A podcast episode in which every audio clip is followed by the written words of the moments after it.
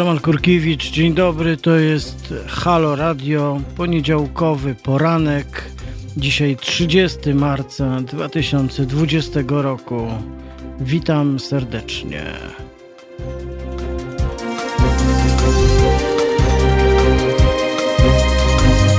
Halo Radio.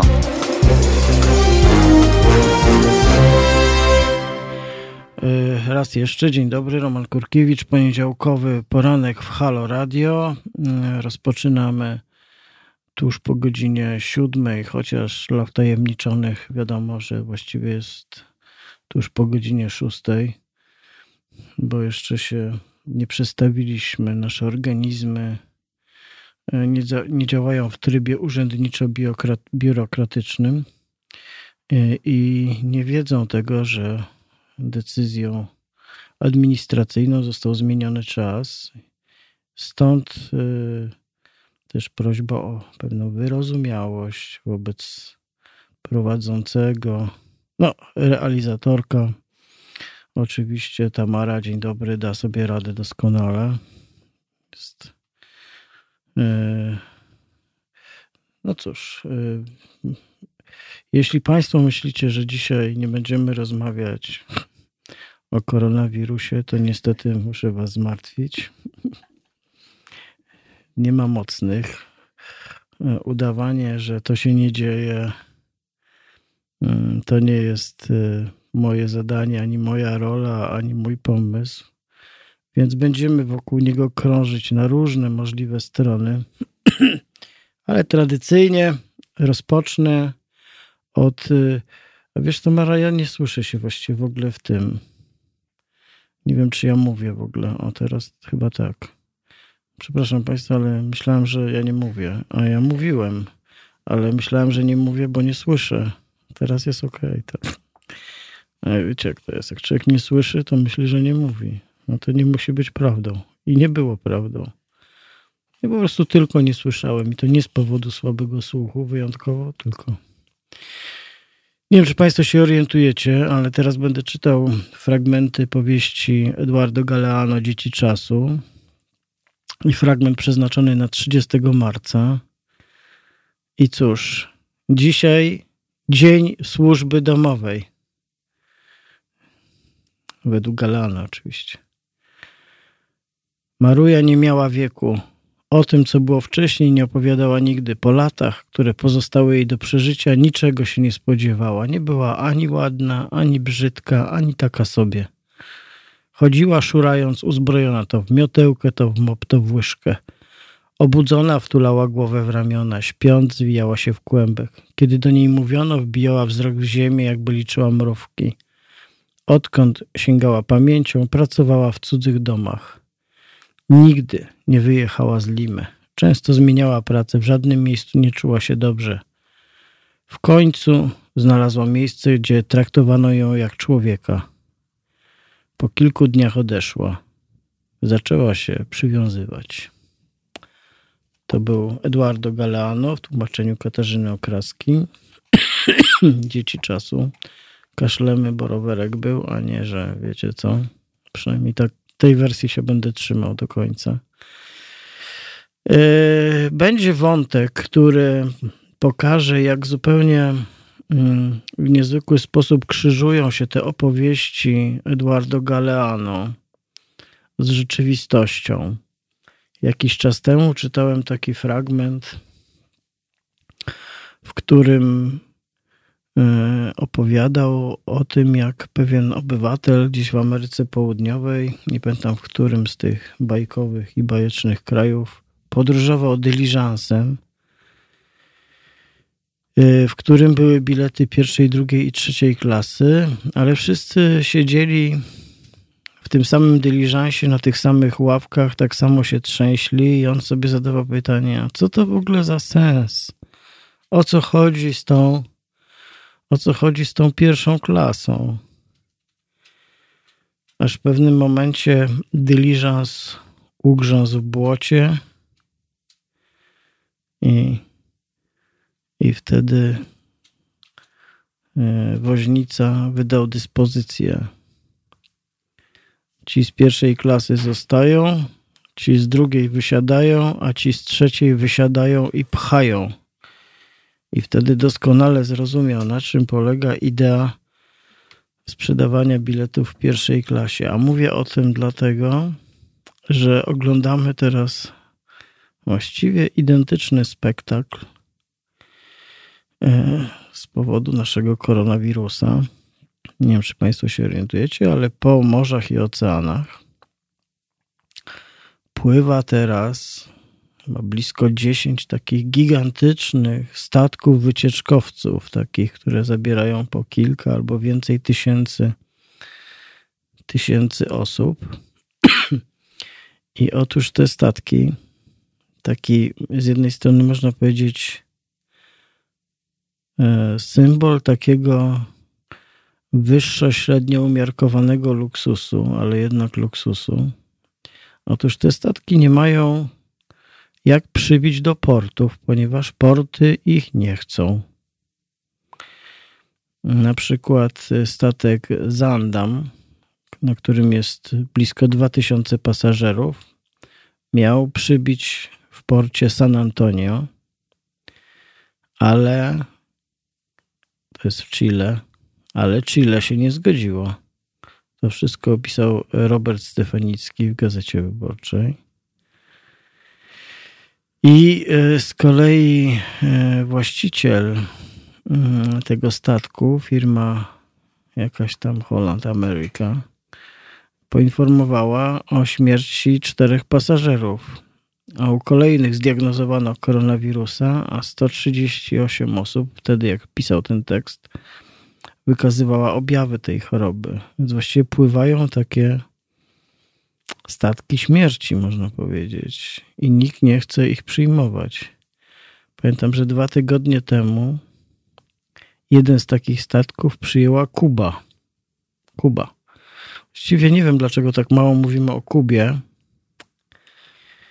Eee, oczywiście chyba wiem dlaczego. Nie mówimy o Kubie, bo o Kubie w Polsce mówić dobrze nie można ponieważ będąc pogrążonymi w antykomunistycznym szaleństwie, nie wolno powiedzieć parę ciepłych słów o Kubie. No więc Kuba jako jedyny kraj w tamtej okolicy, wliczając naszych strategicznych partnerów, takich jak USA, e, przyjęła jeden z takich statków, pozwoliła mu e, wejść na redę i tam udzielała pomocy. Równocześnie przypomnę, że to z Kuby poleciał statek z lekarzami do Włoch, żeby pomagać w pracy podczas pandemii koronawirusa. To zresztą w ogóle jest tradycja w Polsce mało znana, ale e, Kuba ma gigantyczną liczbę wykształconych lekarzy, którzy z jednej strony pracują u siebie w kraju, na Kubie, na wyspie, a z drugiej strony właściwie od kilkudziesięciu lat bez przerwy e, jeżdżą po całym świecie tam, gdzie potrzebna jest pomoc. Tym się różnią zresztą od Amerykanów, którzy tam wysyłają swoją armię i strzelają do miejscowych ludności, do miejscowej ludności i żołnierzy i partyzantów i do kogo tam się da pod pozorem pilnowania pokoju światowego, a Kubańczycy jeżdżą i leczą. No ale przecież nie wolno tego mówić. Przecież Kuba to jest dyktatorski, komunistyczny kraj, prawda? A Fidel i Che to po prostu zbrodniarze, nie? A ci lekarze to jest zasłona dymna, prawda? Listek figowy, jak to się mówi. No nie jest to takie proste. W każdym razie, w każdym razie mm, te gigantyczne statki pływają. Pływają, nie mogą nigdzie przybić na statkach są obywatele Ameryki, nagle się dziwią, że Ameryka nie pozwala im, im gdzie przy, przycumować, prawda? No i tutaj dochodzę do tego związku z moją powieścią Galeano. Otóż na pomoc temu statkowi Zandam, o którym mówiłem, firma właścicielka wysłała na pomoc inny statek, Rotterdam – na którym było ponad 600 osób załogi, zapasy jedzenia, testy na koronawirusa. Widzicie, na takim statku są testy. Do tego, czy są testy, czy nie ma testów, jeszcze dojdziemy. I teraz tak, osoby z objawami mają zostać na statku Zandam, a pozostali mają się przesiąść na statek Rotterdam. I któż ma pierwszeństwo? Pierwszeństwo w przesiadaniu się mają pasażerowie po 70 i ci z biletami pierwszej klasy. I tak jak Państwo czasem myślicie, że ja Wam czytam jakieś stare, dziwne bzdury, które opowiada Eduardo Galeano sprzed stuleci albo sprzed kilkudziesięciu lat z innego miejsca na świecie, to nagle mamy taką powieściową puentę tej historii. To się dzieje teraz. Otóż pierwszeństwo w ratowaniu życia mają obywatele, którzy zakupili bilety pierwszej klasy na oceaniczny wycieczkowiec. do pierwszej klasy i do tego, jacy obywatele mają prawo się ratować, jeszcze dzisiaj w naszym długim spotkaniu powrócimy w innym wątku, bardzo ciekawym. Natomiast rzeczywiście wyobrażenie tych, jak to pisze autor wycieczkowców, jako kolonii trendowatych, takich odosobnionych, zupełnie eks, mm, wyjętych spoza eksterytorialnych takich przestrzeni, które krążą gdzieś po oceanach i nigdzie nie mogą przycumować. Argentyńczycy też na przykład y, nie przyjęli statku, pozwolili tylko wysiąść obywatelom państw południowoamerykańskich. A Amerykanie, Kanadyjczycy i Brytyjczycy na statku Coral Princess popłynęli dalej w inną stronę, na Florydę, ale nie wiadomo, czy na Florydzie ich przyjmą. Bardzo ciekawe, bardzo ciekawe. Bardzo ciekawe. Ekskluzywne, pływające kolonie dla trendowatych. Ale mm, jeszcze doczytałem, że oni wszyscy siedzą w kajutach, nie wychodzą tam mają kibelek, rozumiecie, łóżeczko. Jedzenie im e, obsługa przynosi pod drzwi i alkohol. I tak zwane drinki gratis. All inclusive po prostu. Koronawirus i po prostu wakacje życia. Dla niektórych ostatnie. E, jest jakieś w ogóle apokaliptyczne rzeczywiście. No cóż. E, a WHO ostrzegały przed wycieczkowcami, ale kto by tam słuchał WHO, prawda? WHO na przykład też apeluje, że robić testy, testy, testy. No i co z tego, że apeluje? O testach jeszcze będziemy mówić. O testach i o maseczkach. W końcu jesteśmy w Polsce, w Warszawie. Słońce jest, ale w nocy był przymrozek. Wiem, co mówię. To cóż, teraz miałaś mi Tamara napisać, co będziemy tutaj grali. Napisałaś mi? Już sprawdzę. Aha, rzeczywiście. Jamiroquai i potem wracamy do naszego brawurowego koronacyjnego programu z cyklu Przeżyjmy to wszyscy razem, na ile się da. Halo Radio. Halo Radio, poniedziałkowy poranek, 30 stycznia 2020 roku. Roman Kurkiewicz, co? Stycznia? Nie, marca. Legendarny marzec, który przechodzi do historii. Przepraszam. Jednak zmiana czasu daje o sobie, daje o sobie znać. Więc poruszyłem już parę wątków o wycieczkowcach na przykład. Nigdy nie płynąłem takim wycieczkowcem i właściwie chyba nie miałem takiego pomysłu. Abstrahując od tego, że nie byłoby mnie stać. No ale, ale tysiące osób płyną. Mają takie późne wakacje albo nie wiem jakie. A teraz mają takie wakacje z horrorem, można powiedzieć, z, kor z koronorem. I tak będziemy przeplatać te informacje. Więc tutaj przeczytałem o tych statkach, o tym, że nikt ich nie przyjmuje, że Kubańczycy przyjęli, bo Fidel Fidel miał taką mm, teorię doctors, not bombs. Taka, taka filozofia inna niż obowiązująca u nas. Polska zainwestowała w bomby i w samoloty bojowe, a nie zainwestowała w maseczki i kombinezony dla służby zdrowia, abstrahując od płac godnych dla ludzi pracujących w służbie zdrowia. Taka to różnica e, jest na przykład. Ale powiedziałem, że chcę przeczytać dobrą wiadomość. Oczywiście dobra wiadomość to ona jest dobra z jakiegoś punktu widzenia. Z mojego punktu widzenia i z racji tego, co ja uważam o świecie, to to jest dobra wiadomość. Dla wielu innych osób wcale nie. Otóż takim krajem, który w ogóle w wielu różnych mm, takich e, dziedzinach i przestrzeniach w ostatnich latach zadziwia swoją e, odwagą realną e, i posunięciami, które są, e, że tak powiem, odważne i interesujące z różnych punktów widzenia, jest Portugalia. Tutaj akurat myśląc o tym, co wcześniej zrobiła, to chciałem, nie będę o tym dzisiaj opowiadał, to już kiedyś chyba o tym mówiliśmy. To jest na przykład ich e, niezwykła zmiana, jeśli chodzi o politykę narkotykową.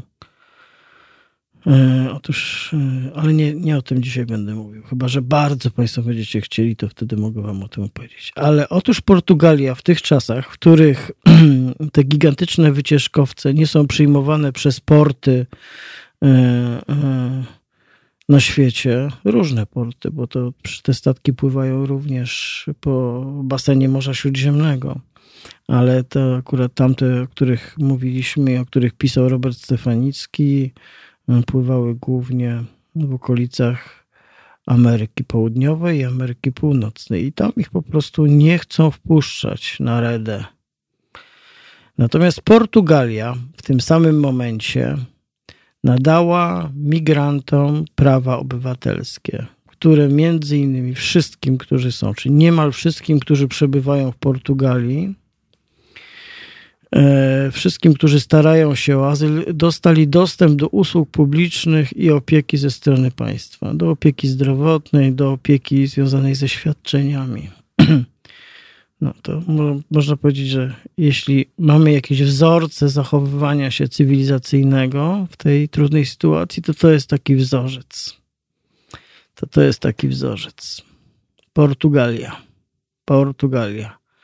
I powiedzmy sobie wprost, Portugalia nie ma ropy jak Norwegia, bo to jest takie legendarne uzasadnienie w Polsce, że niektóre kraje mogą pozwolić na takie fanaberie, bo są bogate. Portugalia nie jest takim bogatym krajem. Mało tego, kilkadziesiąt lat temu, zanim weszła do Unii Europejskiej, była po prostu radykalnie bida krajem na samym dole tej europejskiej drabiny, czy blisko. Dzisiaj jest oczywiście trochę inaczej, co nie zmienia faktu, że to Portugalia zdobyła się na taki ruch i na taki gest. Minister spraw wewnętrznych, się ministra Klaudia Veloso powiedziała, że działanie takie jest obowiązkiem społeczeństwa solidarnego w czasach kryzysu. Proszę bardzo. Prosty przekaz, prawda? Wydawałoby się oczywisty, nie dla wszystkich. Także y, po Portugalczykom pokłon czy nawet portugalskim władzom, tak można powiedzieć, za tą decyzję. I to jest, e, to nie jest taka, to nie jest taka mała grupa, bo to jest, e, szacuje się, że to jest około 600 tysięcy osób. I są to w większości obywatele Brazylii, Rumunii oraz Ukrainy.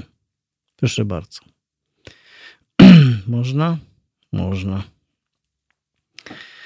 E, to jak była dobra wiadomość, to teraz musimy wylosować złą, prawda?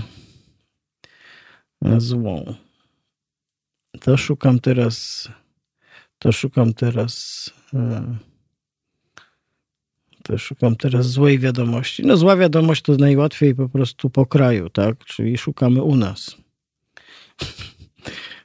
U nas w ojczyźnie większość wiadomości niedobra.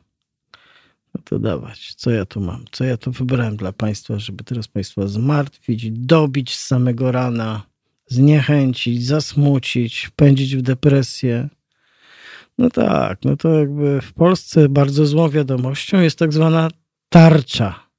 Ta tarcza, nie pamiętam jak ona się nazywa, bo na pewno się nazywa jakoś bohatersko. Tarcza ratunkowa, tarcza pomocy wszelakiej, a tak naprawdę jest fatalnym zbiorem e, bardzo złych i nieprzemyślanych i politycznie fałszywych e, sposobów na poradzenie sobie z nadchodzącym kryzysem.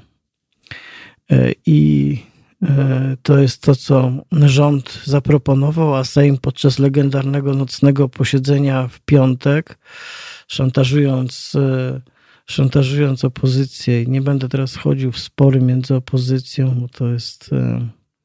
Generalnie sytuacja jest taka, że mm, jak złodziej nam się włamuje do mieszkania, to nie ma co winić tego, kto nie zaspawał drzwi do garażu albo nie zabetonował furtki do ogrodu, tak?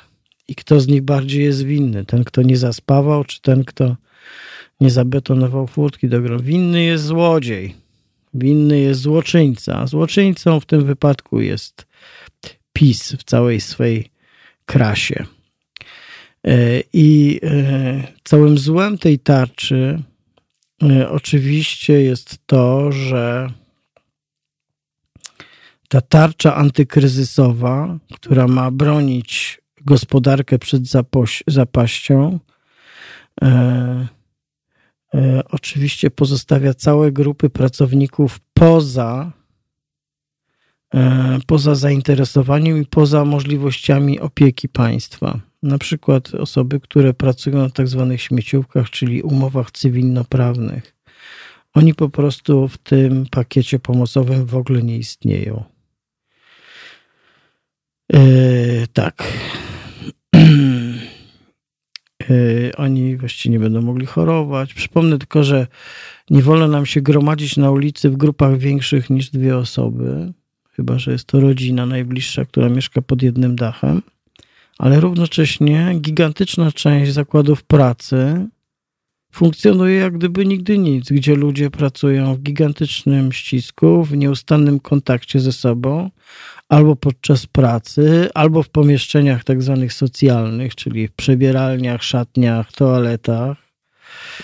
Mm, kiedy dojeżdżają na przykład, e, zdarza się godzinę, dwie do pracy, podstawionymi autobusami, w których też się tłoczą, nie według zasad, które gdzie indziej zostały ogłoszone, bo u nas tradycyjnie tu tak, a tu tak, tu tak, a tu śmak, tu tak, a tu inaczej.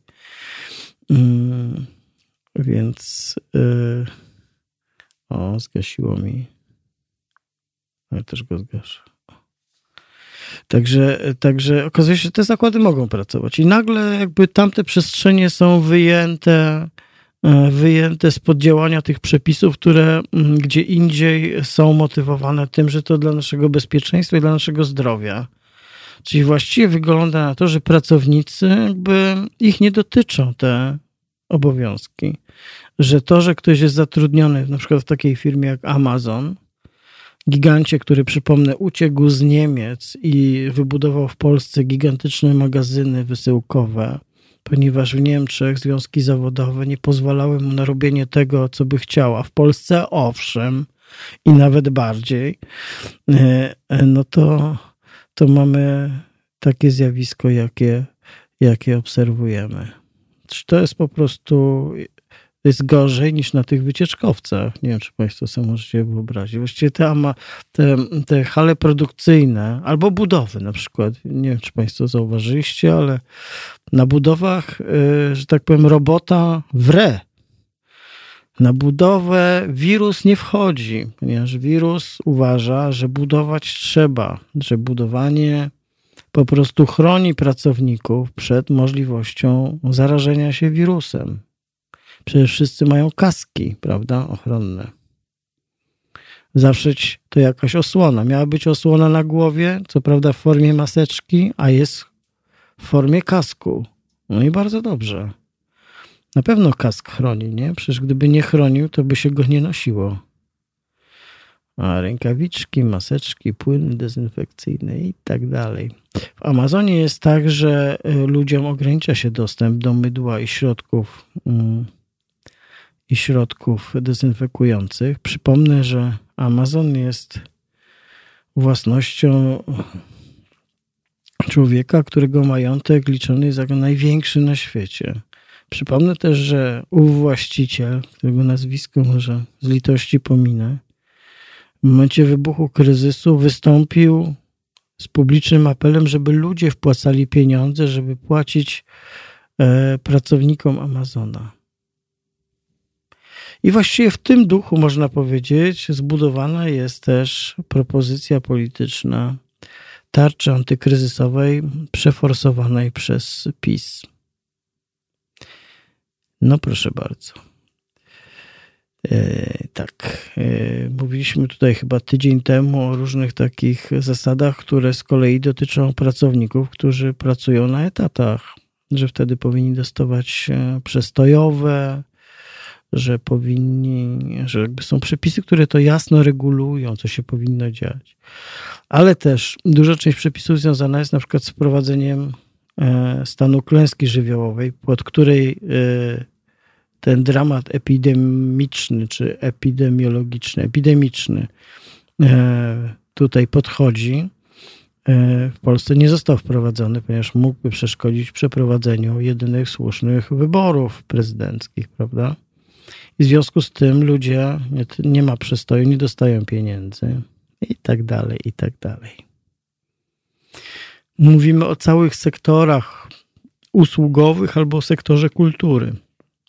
Wszystkie te światy, i to są tysiące, dziesiątki, setki tysięcy ludzi, w całym tym pakiecie antykryzysowym po prostu nie zostały uwzględnione. No i tak dalej, i tak dalej. Dobra, to była zła informacja. E, to dobrą informacją będzie teraz e, e, to, że za, zagra nam Bon Jovi. No, dla jednych dobra, dla drugich umiarkowana. Tak czy owak po tej radosnej piosence spotykamy się dalej i rozmawiamy w poniedziałkowym, w poniedziałkowym poranku. Halo Radio. Pierwsze radio z wizją.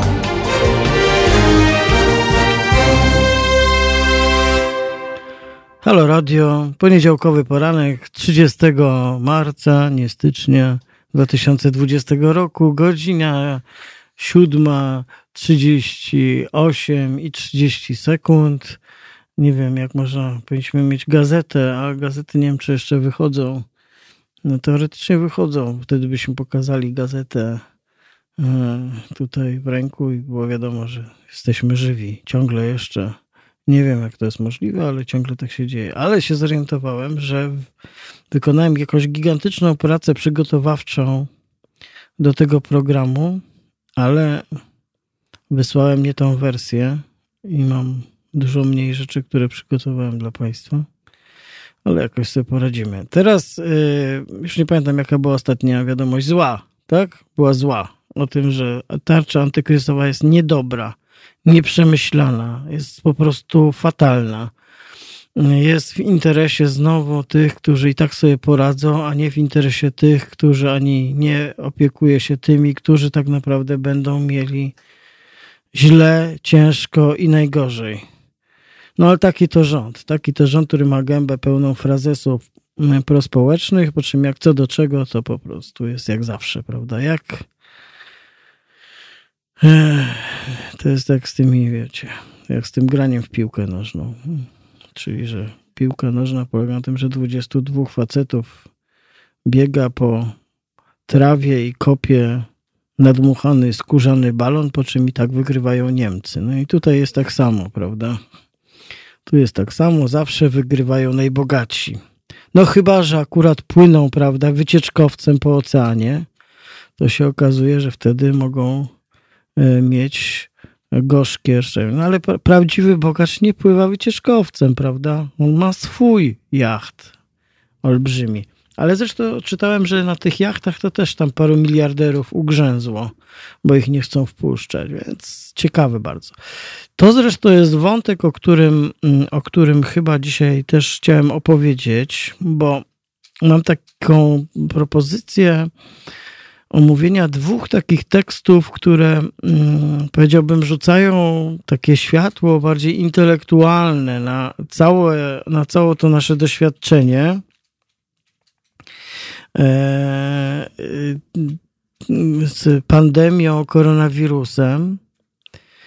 E, I właściwie, żeby o tym porozmawiać, to mam taki plan, żeby po prostu Państwu przeczytać dwa teksty, ale to za chwilę dopiero.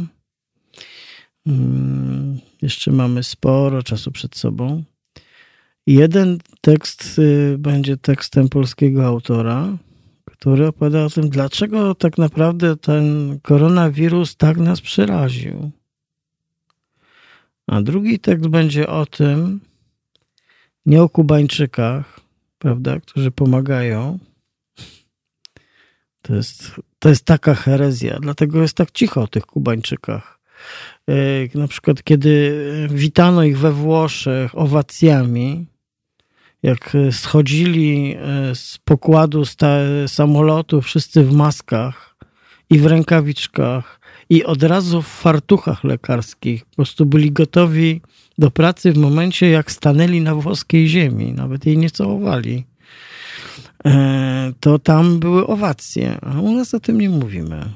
No, muszę powiedzieć, o co to tam ich przyleciało, stu lekarzy.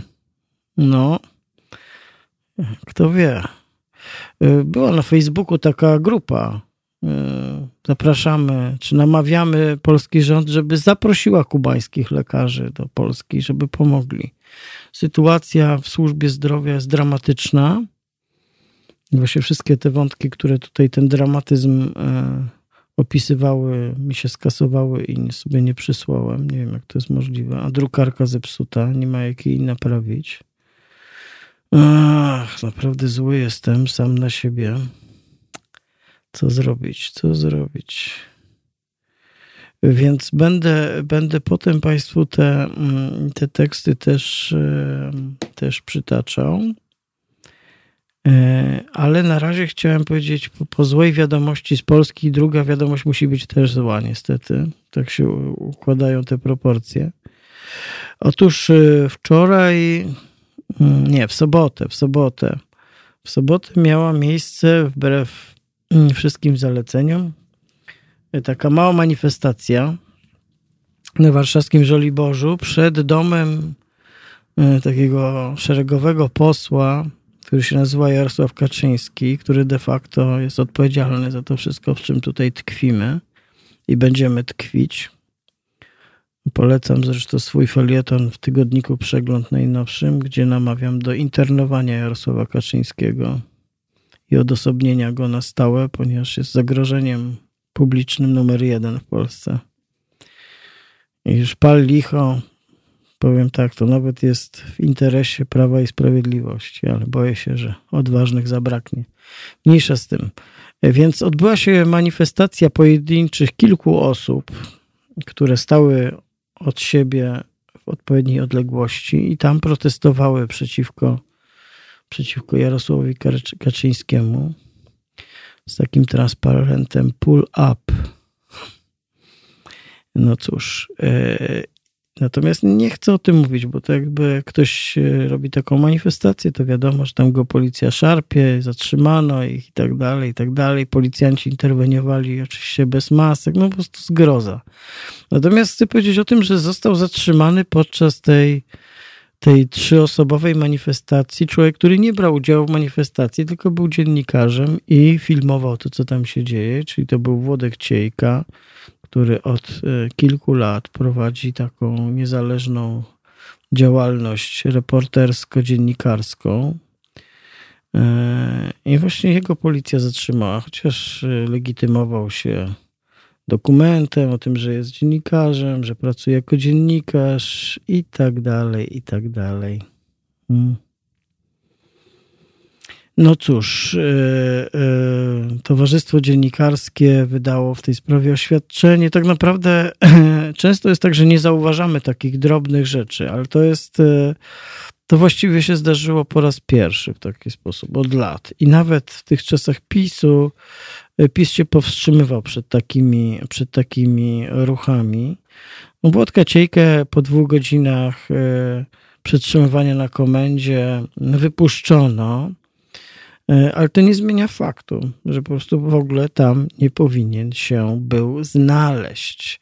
W każdym cywilizowanym kraju, na przykład w Portugalii, o której mówiłem wcześniej, naprawdę mówiąc, w wielu innych krajach mm, europejskich i nie tylko europejskich. Do tego europocentryzmu też dzisiaj jeszcze będę starał się e, powrócić.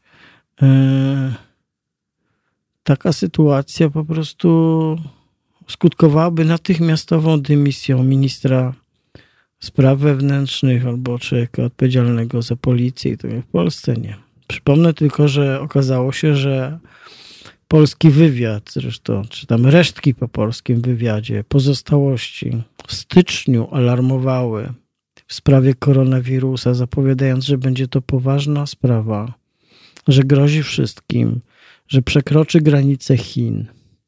I co się stało?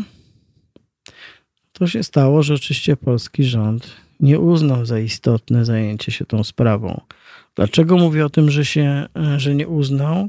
No widzimy to po doniesieniach, które, które powoli się zaczynają e, pojawiać e, ze świata lekarskiego i w ogóle ludzi pracujących w służbie zdrowia. E, z Inowrocławia wyciekł taki dokument, w którym,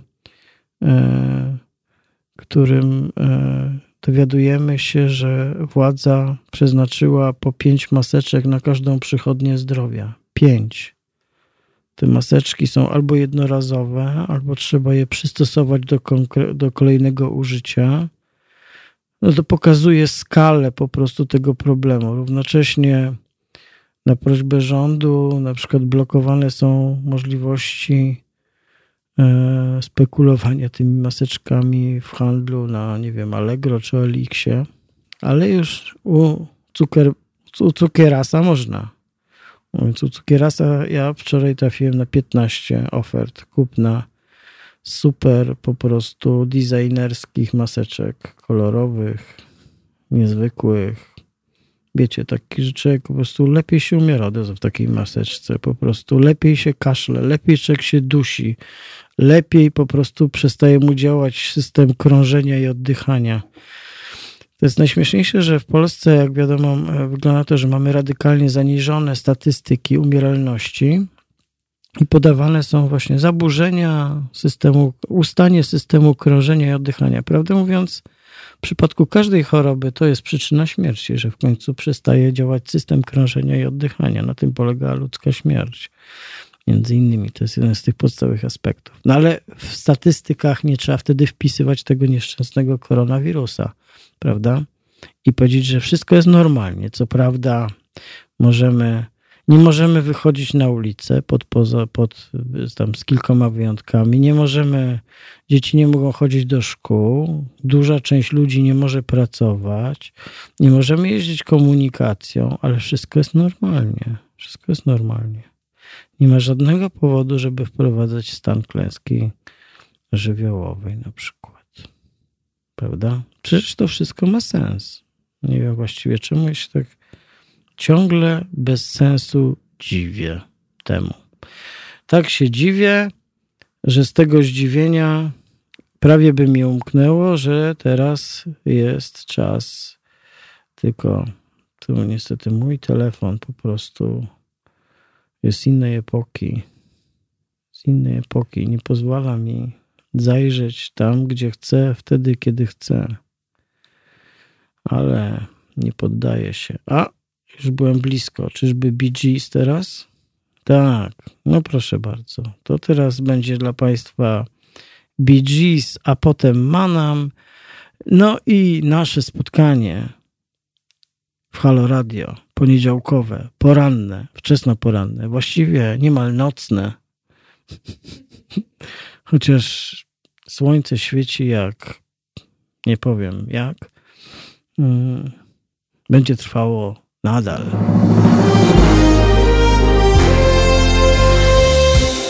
Halo Radio. Pierwsze radio z wizją.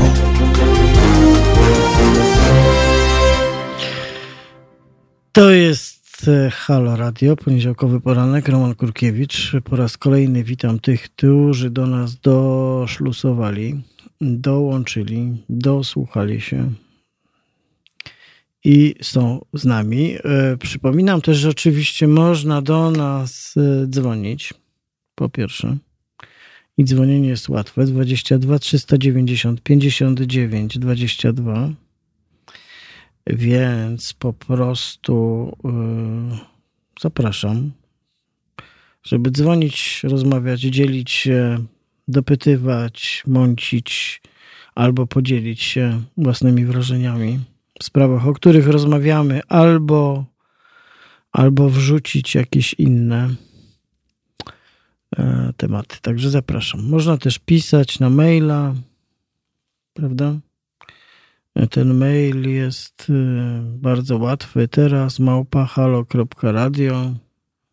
To można robić teraz, można robić potem, można robić cały czas. Można też komentować oczywiście na YouTubie. Także możemy się kontaktować, możemy próbować rozmawiać.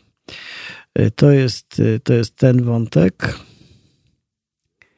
To jest tych, tych sprawach taki wątek. Dobra. Natomiast tak, e, bo są różne takie informacje. Mówiłem o tym i Wrocławiu, o tych maseczkach, że pięć maseczek, a na przykład przed, przed szpitalem na Banacha, który tam został tak źle opisany ostatnio, że nie chcę wracać do tego opisu, to pojawił się tajemniczy namiot przed wejściem do szpitala i nie wszyscy wiedzą, co to jest, a my wiemy, co to jest, bo to jest taki namiot postawiony przez Polskie Centrum Pomocy Międzynarodowej, która ze swoich zasobów użyczyła taki sprzęt. I tu mam krótkie nagranie kolegi ratownika medycznego, który mówi, co tam, po co ten namiot, co to za namiot. Spróbuję teraz uruchomić to nagranie i Państwu te kilka sekund puścić. Uwaga. On służy do pretriażu, czyli do wstępnej segregacji wszystkich zgłaszających się do szpitala. Pomiar temperatury, saturacji, wywiad epidemiologiczny, żeby nie wpuścić na teren szpitala osób chorych.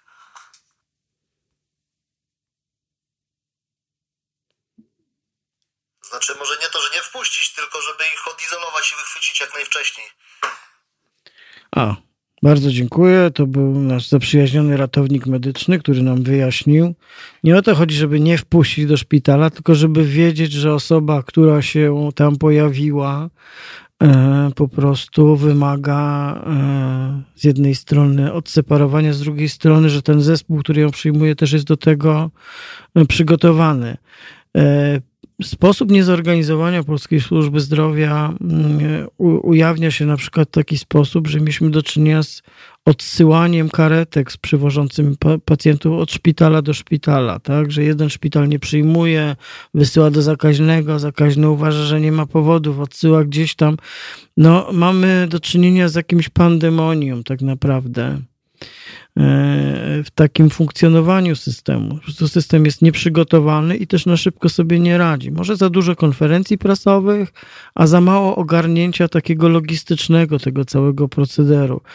I myślę też chwilami, jak obserwuję to wszystko, nie mogę się oderwać od czytania tego, co się dzieje wokół tej epidemii, że mamy jakiś taki niewiarygodny wielogłos w tej sprawie. Tak? Dziesiątki komentarzy, e, różnych zaleceń, płynących z dziesiątków różnych źródeł. Już abstrahuję od tego, że oczywiście każdy na Facebooku wrzuca, czy tam co piąta osoba albo co trzecia A mój znajomy wujek, który jest lekarzem, prawda, w Grudziądzu albo w Bergamo, to uważa, że tak sobie myślę, że w takich, y, że to jest w sumie nie jest takie bardzo trudne, że najważniejsze są proste, czytelne komunikaty, tak? Na przykład nie rozumiem do końca, dlaczego w Polsce, dlaczego sam na przykład nie, no ja to mogę mieć, o taką mam, o, ci, którzy obserwują, to widzą. Założyłem sobie maseczkę. No co prawda specjalnie nie działa, ale jednak jest. Tak? Yy, dziwny głos, dziwny wygląd, ale jest maseczka. Dlaczego właściwie nie nosimy tych maseczek oprócz tego powodu, że ich nie ma, prawda? Ale wolny rynek tutaj sobie błyskawicznie poradził tak zwany. Tak już wszyscy szyją maseczki. Jedni szyją e, dobrowolnie i żeby pomagać, tak? Inni, żeby zarobić. Inni, żeby zarobić i jeszcze się pokazać, bo są ładne, prawda? Ładne. Są po prostu e, modne, estetyczne. Są po prostu designerskie. Ale tak naprawdę jest pytanie, potrzebne czy niepotrzebne? Nie ma w tej sprawie jasnego przekazu, tak? Tak, może nie może być, bo nie ma tych maseczek w Polsce. Mało tego. Oglądaliśmy spektakl sejmowy, gdzie e, posłowie, posłanki wystąpili w maseczkach. I czytałem wypowiedzi ratowników medycznych i lekarzy, którzy byli absolutnie oburzeni tym, bo posłowie i posłanki mieli profesjonalne maseczki PFF P3, czy jakoś tak to się nazywało a w szpitalach takich maseczek nie ma. Mało tego, strażacy i policjanci przyjeżdżają w takich maseczkach, chociaż operują na wolnym powietrzu, a osoby, które mają kontakt z ludźmi chorymi, zakażonymi czy potencjalnie zakażonymi w zamkniętych pomieszczeniach nie mają takich maseczek. Więc oglądamy taki tradycyjny, za przeproszeniem, burdel redystrybucyjny. To znaczy, dostają ci, którzy są bliżej władzy, a nie dostają ci, którzy naprawdę tego potrzebują. To znaczy, tak naprawdę, że sobie oczywiście państwo z tym nie radzi. Nie radzi. To zresztą wiadomo, że sobie nie radzi. Chyba najlepszym dowodem na to, że sobie nie radzi, jest zawsze taki moment, w którym radzi sobie z tym, żeby zakazać mówić o tym, jak sobie nie radzi. I właśnie e, takie posunięcia oglądamy. Czyli e, Ministerstwo Zdrowia i inne podległe im struktury wydają zakaz lekarzom wypowiadania się w ogóle na temat tego, jak sobie Polska Służba Zdrowia radzi, a właściwie nie radzi z tym problemem. Czyli jak wiemy, że jest zakaz, to znaczy, że wiemy, że jest źle, a zakaz jest.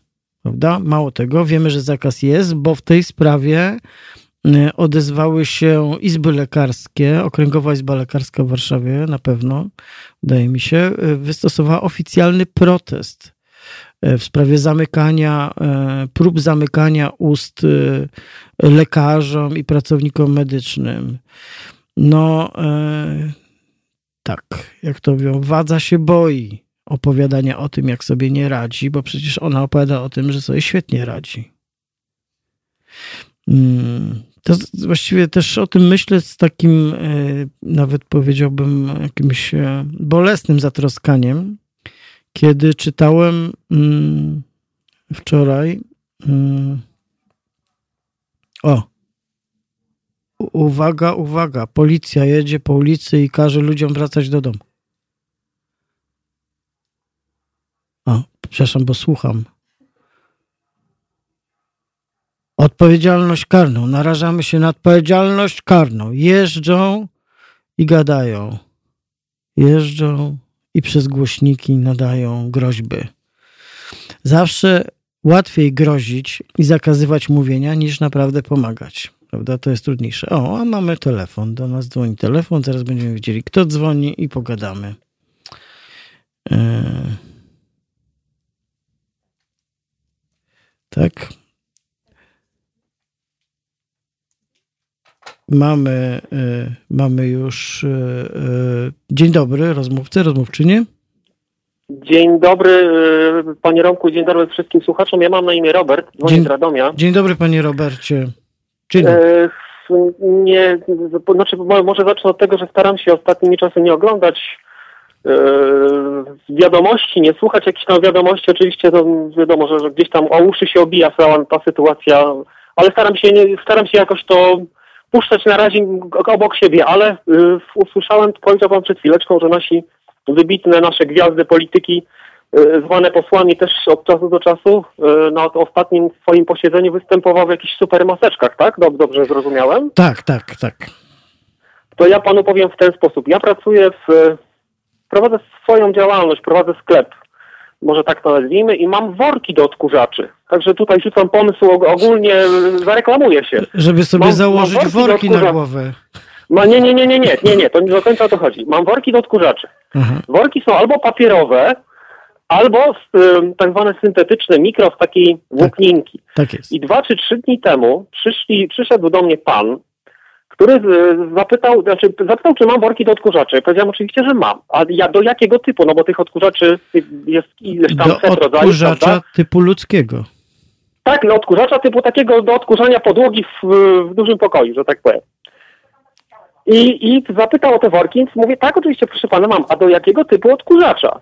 Więc pan mi powiedział, nie ma, wszystko jedno do jakiego. Ale mówię, nie będzie panu pasowało wszystko jedno do jakiego. Musimy pan powiedzieć typ odkurzacza, to ja no, wtedy panu dobiorę worek. Do maseczki. A pan mówi, nie, nie, pan idzie, pan dalej parł na swoje, że on chce jakikolwiek, do jakiegokolwiek odkurzacza.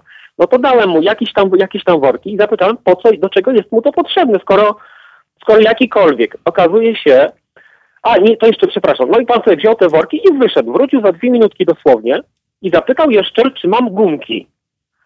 Yy, od razu skojarzenie, skojarzenie, prawda, z gumkami takimi, wie, wie pan, takimi gumkami. Proszę pana, ale to, ale nie chodziło o takie gumki, pan mi zaraz wytłumaczył, chodzi o taką gumkę jak do majtek. No tak. I okazuje się, że ludzie szyją, i to jest, to się powtórzyło potem kilka razy, ludzie kupują sobie te worki do odkurzaczy, te mikro tak zwane, z takiej białej filzelinki, kupują sobie za przeproszeniem gumkę do majtek i szyją sobie maseczki z tego. No tak. Proszę sobie wyobrazić. Szyjemy, my, obywatele tego kraju, szyjemy sobie maseczki, żeby się ochronić, szyjemy sobie maseczki ochronne z worków do odkurzaczy i z gumki do majtek. No tak jest, no wie pan, gumka to gumka, no. Tak, tylko, tylko po prostu, wie pan co, no człowieka krew zalewa i słyszę komentarze, proszę pana, no muszę sobie to zrobić, od, od tych klientów, proszę pana, muszę to zrobić, bo no, rząd mi nie zapewni. Czechom nie wiem, też nie, nie słucham, nie, nie wiem jak to, czy ile w tym prawda, ale Czechom zapewnili maseczki podobno, a nam nie zapewniał. Ja sobie muszę uszyć maseczkę z worka do odkurzacza i z gumki do majtek. Przepraszam za wyrażenie, w XXI wieku 36-milionowym kraju, który się mienił kiedyś oazą, nie wiem, dobrobytu i demokracji. I w dalszym ciągu tak się, tak się nas przedstawia. No przecież to po prostu jest, no słów brak, no słów brak. Panie Robercie, jest pan z miasta, w którym były zakłady zbrojeniowe. Za to, Oczywiście. Za to kupujemy samoloty F-35 zamiast tych maseczek. Niech pan sobie wyobrazi. Myślałem, one... może będziemy maseczki z nich zrzucać. Nie, one ruszą na tego koronawirusa i po prostu go zmiotą z powierzchni Ziemi. Co prawda one przylecą tu za wiele, wiele lat, ale pieniądze poszły na to, bo to jest nasza podstawowa potrzeba. Ja myślałem, że na stocznie, tutaj mieli nam stocznie też swego czasu budować, a stocznie, a pomysł na stocznie stocznia, padł, Stocznia w Radomiu to jest świetny pomysł, y, wiadomo, wiadomo, to jest, y, wie pan, i wtedy mo moglibyście no tak być... dobry pewnie jak lotnisko, albo lepszy nawet. Moglibyście być portem flagowym dla Czech wtedy. Jak wiadomo, Czechy nie mają portu, tak, do, do Czech mam za darmo. Tak, Portem tak. flagowym y, Czech zresztą od lat jest Szczecin bo to jest najbliższy kontakt z morzem, jaki mają Czesi. Panie Robercie, y, dziękuję za tą no, informację. Dla mnie to jest przerażające, naprawdę dla mnie to jest przerażające, powiem panu i, i, i tyle. No, trzymajmy się zdrowo, zdrowia życzę panu wszystkim, Haloradio, wszystkim słuchaczom. Trzymajmy się zdrowo dziękuję. i nie dajmy się. Dziękuję bardzo, serdecznie pozdrawiam. Kłaniam się, do usłyszenia. Kłaniam się. Pan Robert sprzedaje, jak państwo słyszycie, woreczki do odkurzaczy na potrzeby masek przeciwwirusowych. Teraz, teraz jak tylko mój telefon zadziała, teraz za chwilę na pewno od słuchaczy dostanę propozycję nowego telefonu, ale mój telefon z powodu koronawirusa utknął, ponieważ ten się rozpadł, a nowy miał przylecieć i spóźniłem się o dobę mniej więcej, o dobę i utknął gdzieś tam, i utknął i operator się nie odzywa. Tak dzwonił do mnie 15 razy dziennie, teraz nie dzwoni. Teraz będzie back loser, E, wysłuchamy tej cudownego utworu, a potem wracamy naszego poranka i przeczytam Państwu prawdę o wirusie.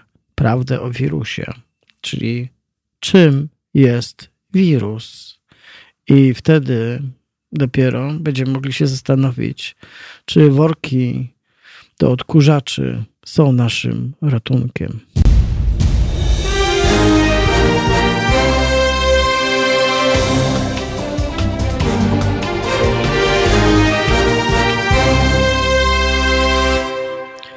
Halo Radio, poniedziałkowy poranek 30 marca 2020 roku. Roman Kurkiewicz. Y, rozmawiam z Państwem, wiadomo, od rana o czym. Zamęczam Was tym, ale mm, inaczej się, inaczej się nie da. Jak mówiłem o tych zachowaniach polskiego rządu, który na przykład zamyka usta lekarzom w sprawie opadania o o tym, co się dzieje tak naprawdę, e, jak się przekłada realnie, w momencie, kiedy jeszcze tak naprawdę nie wybuchło e, to, co się zbliża nieuchronnie w Polsce, czyli scenariusz włosko-hiszpańsko-amerykański, mm, to przypomniał, to, to jakby wróciło do mnie, wróciła do mnie taka informacja na temat tego, że mm, minister finansów niemieckiego landu Hessia, Thomas Schäfer, e, popełnił samobójstwo w ostatnich dniach, ponieważ wygląda na to, że dotarło do niego, jakiej pomocy będzie musiał udzielić e, jako minister finansów swojego landu i że nie będzie w stanie tego, temu podołać i popełnił samobójstwo. E, był w ogóle przewidziany, był człowiekiem, który robił e, karierę polityczną. Od 10 lat odpowiadał za, za finanse Hesji. E, miał szansę być nawet premierem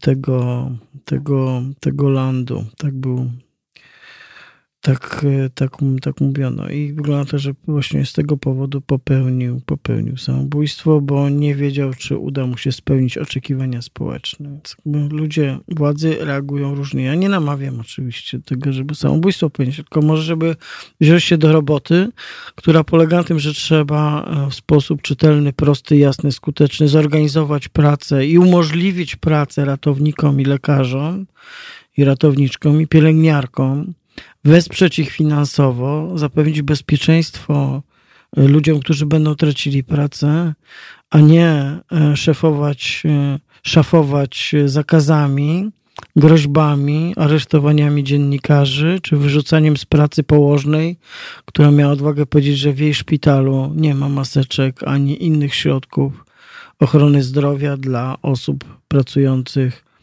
w tym miejscu, gdzie po prostu pojawiają się chorzy i zarażeni. No ale może to jest za trudne, nie? bo to wymaga takiej naprawdę ciężkiej pracy, a nie tylko udawania tego, że jesteśmy kimś, kim nie jesteśmy. Ale obiecałem Państwu krótki wykład o wirusie. E, bo tak naprawdę wszyscy wokół tego wirusa się kręcimy, a niewiele wiemy. I e, jak to właściwie nie jest takie proste, dowiadujemy się z tekstu Wojciecha Orlińskiego, dziennikarza Gazety Wyborczej, który prowadzi swój legendarny blog Ekskursje w dyskursie. E, I e, Wojciech Orliński jest wykształcenia chemikiem. No i przeczytajmy. Czy ja przeczytam, a Państwo posłuchajcie. W każdym razie zapraszam do tego, żebyście posłuchali. Jak nie jest to prosta, prosta historia. Więc e, Wojciech Orliński w swoim wpisie pod tytułem Jak działają wirusy pisze następująco.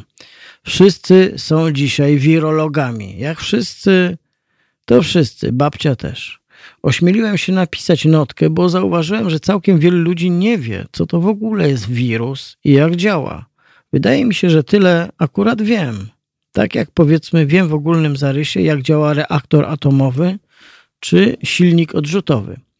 Gdybym został przy nauce, specjalizowałbym się w chemii makromolekularnej, bo wtedy modnym, nowym buzzwordem była nanotechnologia. Biologia molekularna to szczególny przypadek nanotechnologii, dlatego do tego przedmiotu się nawet jakoś tam przykładałem na studiach Absolutnie nie czuję się jednak specjalistą. Apeluję o poprawianie moich błędów w komentarzach.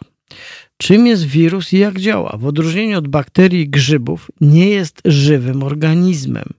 To dosłownie tylko kilka molekuł. Informacja genetyczna owinięta białkiem. Jest taki malutki, że nie widać go pod zwykłym mikroskopem. Skurczybyk jest mniejszy od długości fali świetlnej. Dlatego zwykłe siatki czy maseczki go nie zatrzymają na 100%. Wirus ożywa dopiero gdy wniknie do cudzego organizmu. Jego białkowa osłonka pełni wtedy rolę aparatu enzymatycznego, który umie się przykleić do błony komórkowej i powiedzieć: Stuk, stuk, komórko, przychodzę z nowymi poleceniami. Komórka go wpuszcza, bierze te instrukcje i zaczyna produkować kopie wirusa, czyli kopie tych instrukcji owiniętych w aparat mówiący stuk, stuk, komórko, a potem te kopie wysyłamy w świat, na przykład kichając. Wynika z tego kilka ważnych rzeczy. Dopóki wirus jest na Twoich palcach, czy nawet na twarzy, nic ci nie może zrobić. On sobie cały czas powtarza stuk, stuk, komórko, ale mówi to do martwego naskórka. Obok niego leżą inne syfy, które nam się przykleiły do skóry. Skóra stopniowo to wszystko zalepia ochronną wydzieliną zwaną sebum, a potem to zmywamy mydłem albo czekamy, aż się samo złuszczy. Dopiero, dopiero kiedy wirusa wciągniemy do płuc razem z cudzym kichnięciem albo wejdzie w kontakt z naszymi błonami śluzowymi czy otwartą raną, mówi to swoje stuk, stuk do komórek, które go faktycznie są gotowe wpuścić. I zaczyna się nieszczęście. Na czym w praktyce polega mówienie stuk, stuk? W koronawirusie robią jego charakterystyczne, w koronawirusie robią to jego charakterystyczne kolce, to wystające kawałki białka. Podstawą działania prawie wszystkich białek są mostki wodorowe. Jak pamiętacie, z chemii wodór jest jednowartościowy.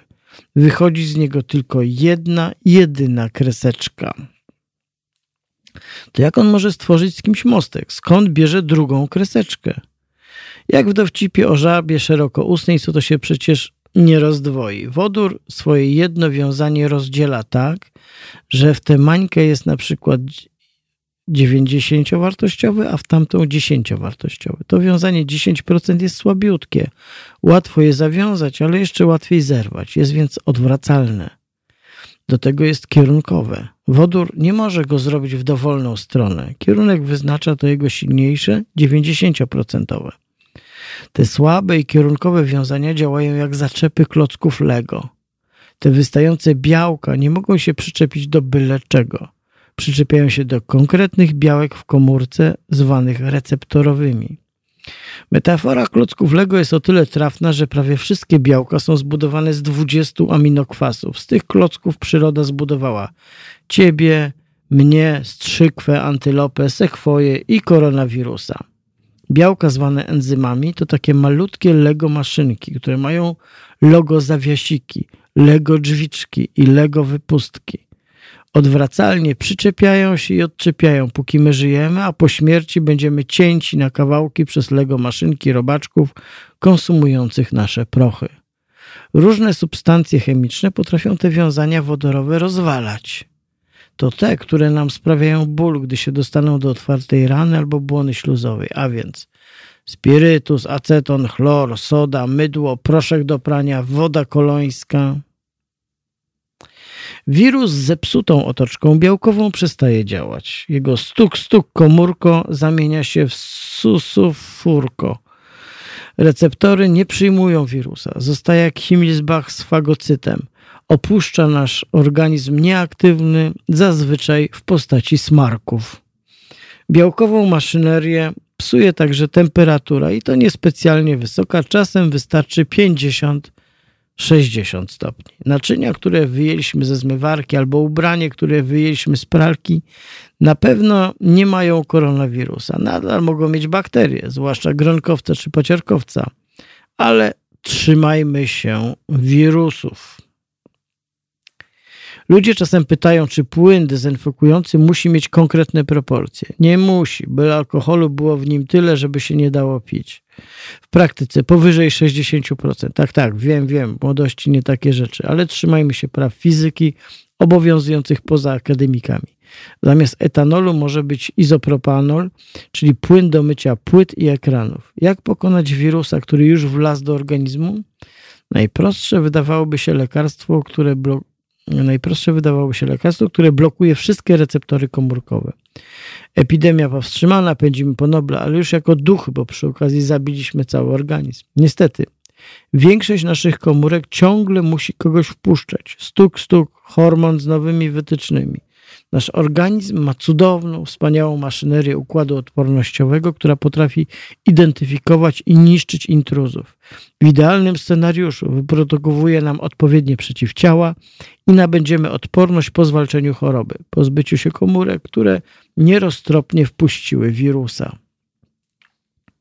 Niestety, wirusy dzielą się na DNA i RNA. Różnica jest trochę jak między płytą winylową a taśmą magnetofonową. Zapis w DNA jest względnie trwały, dlatego wirusy DNA, na przykład wirus ospy, da się łatwo opisać organizmowi raz na zawsze, czyli nabyć trwałą odporność, choćby poprzez szczepienie.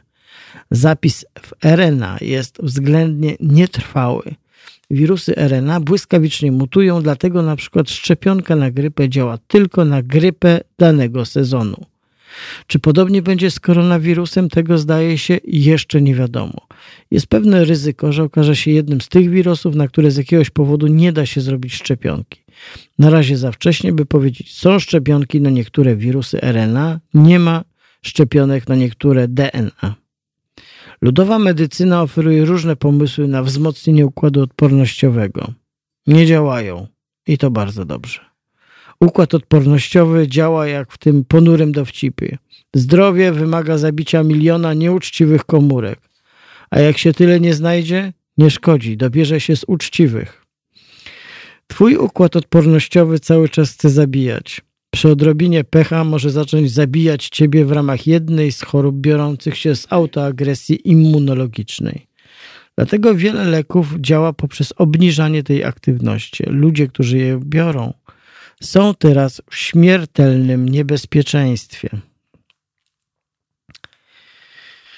Jeśli twój dziadek ogólnie czuje się dobrze, ale bierze coś na reumatyzm, zapewne mówimy teraz o nim. Odizoluj się od niego i zabroń mu wychodzenia z domu. Zakładając, że ktoś ma sprawny układ odpornościowy, przejdzie to tak. Wirus wejdzie do jego tkanki płucnej i jakaś jego część zajmie się produkcją wirusa. Część ludzi może tego w ogóle nie zauważyć, bo zdrowy człowiek nie wykorzystuje swoich płuc przez cały czas na 100%. Mamy rezerwy. Ich miernikiem jest to, ile schodów możemy pokonać bez zadyszki. Fachowo lekarz może nam to zmierzyć procedurą spiroergonometrii. Układ odpornościowy zauważy, że w płucach dzieje się coś dziwnego, rozpocznie czystkę. Taka czystka czasami jest nieodczuwalna, ale czasami objawia się gorączką i stanem zapalnym. Obawiam się, że większość z nas prędzej czy później tego wirusa złapie. Wszystkim serdecznie życzę, żeby było to już po wynalezieniu skutecznych leków, a nasze układy odpornościowe reagowały dokładnie tak, jak powinny, ani za mocno, ani za słabo. Raz jeszcze uprzedzam, pisze Wojciech Orliński, że nie jestem lekarzem ani biologiem. Jeśli ktoś widzi powyżej merytoryczne błędy, zapraszam do komentarzy. Zdrowia życzę. Tam y, pojawiają się komentarze, które w rzeczy samej nie wnoszą jakichś istotnych mm, e, zmian do tego opisu, więc właściwie z tej części naszego programu wychodzimy mądrzejsi o to, jak działa i czym jest wirus. Widzę, że niektórym z Państwa się spodobało. Bardzo się cieszę. Jakby co, to odsyłam ekskursję w dyskursie Wojciech Orliński. Można sobie przeczytać. A u nas, kiedy tylko działa, zadziała mój kapitalny skądinąd chiński telefon, to powiem Państwu, czego teraz wysłuchamy przed powrotem do naszej porannej rozmowy. Nie no, na pewno to znajdę. Na pewno znajdę. Nie, nie, nie znalazłem. Tamaro, napisałaś mi? Nie. Nie. nie napisała mi. To, ponieważ mi nie napisała, to nie mogę Państwa zaprosić do wysłuchania muzyki. Ale mogę ja. O! E, posłuchamy teraz Sean Colvin, Sunny Came Home. O! I w ogóle tak to będziemy teraz robić. No Tamara nie. będzie zapowiadać, a ja sobie będę wtedy odpoczywać. Będę szykował swój układ odpornościowy na poważniejsze ciosy. Halo Radio. Halo Radio, poniedziałkowy poranek, Roman Kurkiewicz. E, Jestem tu z Państwem od godziny siódmej, czyli powiedzmy sobie wprost od szóstej rano. Bo jeszcze nie przyswoił nasz organizm, prawda? Nasz układ odpornościowy zmiany czasu. Ten wirus zrobił stuk, stuk i wszedł w nasze życia brutalnie. E, No i cóż, e, rozmawiamy rozmawiamy sobie o różnych wątkach związanych z, z naszymi tutaj aferami koronawirusowymi. Na przykład, jakby, nie, bo chciałem prze, przeskoczyć do tych ogólnych tematów. Teraz to wykorzystam, przeczytałem bardzo ciekawy tekst, bardzo ciekawy i mam go tutaj. I w całości go chyba Państwu nie przeczytam, bo jest trochę za długi ale on jest pasjonujący z takiego punktu widzenia, że został napisany mm, przez mm, chińskiego profesora, politologa, e, który nazywa się Ying Tzi Guang, jest dyrektorem Global China Research Center na Uniwersytecie w Exeter Wielkiej Brytanii. I on napisał tekst pod takim tytułem Nasza praca domowa i dlaczego Europa nie potrafi jej skopiować. I to jest taki bardzo ciekawy tekst, dlatego że on nie jest technologiczny, tylko e, taki cywilizacyjno-ideowy. Pokazuje taką fundamentalną różnicę między myśleniem Chińczyków a myśleniem europejskim w takich bardzo szerokich kategoriach. I, I on jest w jakimś sensie pasjonujący, bo zmienia tą naszą perspektywę europocentryczną, która nam się wydaje oczywista, naturalna, wszechpanująca, wszechobecna, obowiązująca e, i niepodważalna. A on na przykładzie tego, jak podchodzimy do pandemii koronawirusa, pokazuje, na czym polega różnica i de facto brak skuteczności. I w konsekwencji dramat, który się rozgrywa we Włoszech, w Hiszpanii, a być może będzie też y, udziałem Polaków. Y, Ten tekst został udostępniony przez praktykę teoretyczną. Został przetłumaczony z języka chińskiego zresztą przez Mateusza Janika. Doceńmy. I przeczytam tekst Ying Ci Guanga. Fragmenty przynajmniej. W ciągu ostatnich dwóch dni epidemia koronawirusa w Chinach zaczęła rozwijać się w bardziej pomyślnym kierunku. Z odizolowanego Wuhan nieprzerwanie spływają dobre wiadomości, a we wszystkich regionach prowincji systematycznie wznawiana jest praca. Jednak w tym samym czasie epidemia wybuchła poza Chinami. Wielu ludziom wydaje się czymś niezrozumiałym to, że w Europie, w Stanach Zjednoczonych powtarza się cały szereg błędów w polityce społecznej, które doprowadziły do spóźnionej reakcji w początkowej fazie epidemii w Wuhan. Obecnie, on to pisał 6 marca, w amerykańskim Wall Street Journal można nadal znaleźć teksty krytykujące Wuhan i twierdzenia, że zaraz przestrzenianie się wirusa na masową skalę odpowiada bezpośrednio wiele czynników, takich jak brak społecznego nadzoru, sprawowanego przez opinię publiczną. O, strażacy wyjeżdżają. To nie, to nie profesor mm, Wang, tylko to było ode mnie, uwaga. Yy, I tam można wciąż znaleźć teksty, tak, które mówią, że tam jest mm, stawianie przez rząd spokoju społecznego na pierwszym miejscu, niejasność, brak płynności przepływie informacji itd., tak itd. Tak A jednak, pisze profesor Wang, jeśli przyjrzymy się obecnemu centrum epidemii docierającej do Stanów Zjednoczonych, Włoch, Francji, Niemiec czy Wielkiej Brytanii, to zobaczymy, że wielu zwykłych ludzi w tych państwach może odczuć, że wszystkie popełnione pomyłki w Wuhanie, wytykane przez ich elity, są teraz popełniane przez ich własne państwa w ramach działań zapobiegawczych. Dla samych Chińczyków sytuacja, w której ktoś nie jest w stanie nawet skopiować pracy domowej, jest szczególnie konfundująca. 8 marca Włochy, w których epidemia uderzyła najmocniej w Europie, ogłosiły objęcie izolacją 16 milionów ludzi zamieszkujących Lombardii oraz 14 innych prowincji. Decyzje te dzieli ponad miesiąc od 13 stycznia, kiedy stwierdzono dwa pierwsze przypadki zarażenia. Jest to reakcja wolniejsza o ponad tydzień od czasu, jaki dzielił ogłoszenie zamknięcia Wuhan od podejrzenia pierwszego przypadku.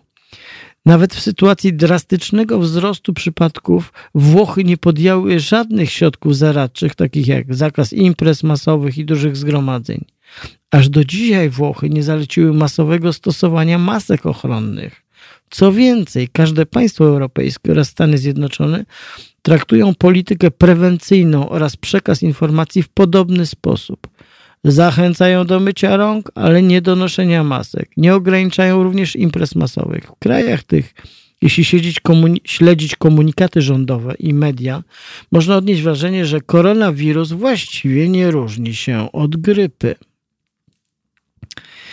Dokładnie tego rodzaju podejście do sytuacji epidemicznej wywołuje niepokój również wśród chińskiej diaspory, stanowiąc równocześnie ogromną trudność dla działań prewencyjnych w samych Chinach. Na obecnym etapie działania te skupiają się przede wszystkim na przypadkach zakażeń wśród osób wjeżdżających do Chin. Masowe rozprzestrzenianie się wirusa zwiększa znacznie również prawdopodobieństwo jego mutacji. Przykładu dostarcza epidemia hiszpanki, która wybuchła w Stanach Zjednoczonych w 1918 roku, chociaż pierwsza fala zachorowań miała stosunkowo lekki przebieg. Po tym jak epidemia dotarła do Europy, jej druga i trzecia fala okazały się skrajnie zabójcze.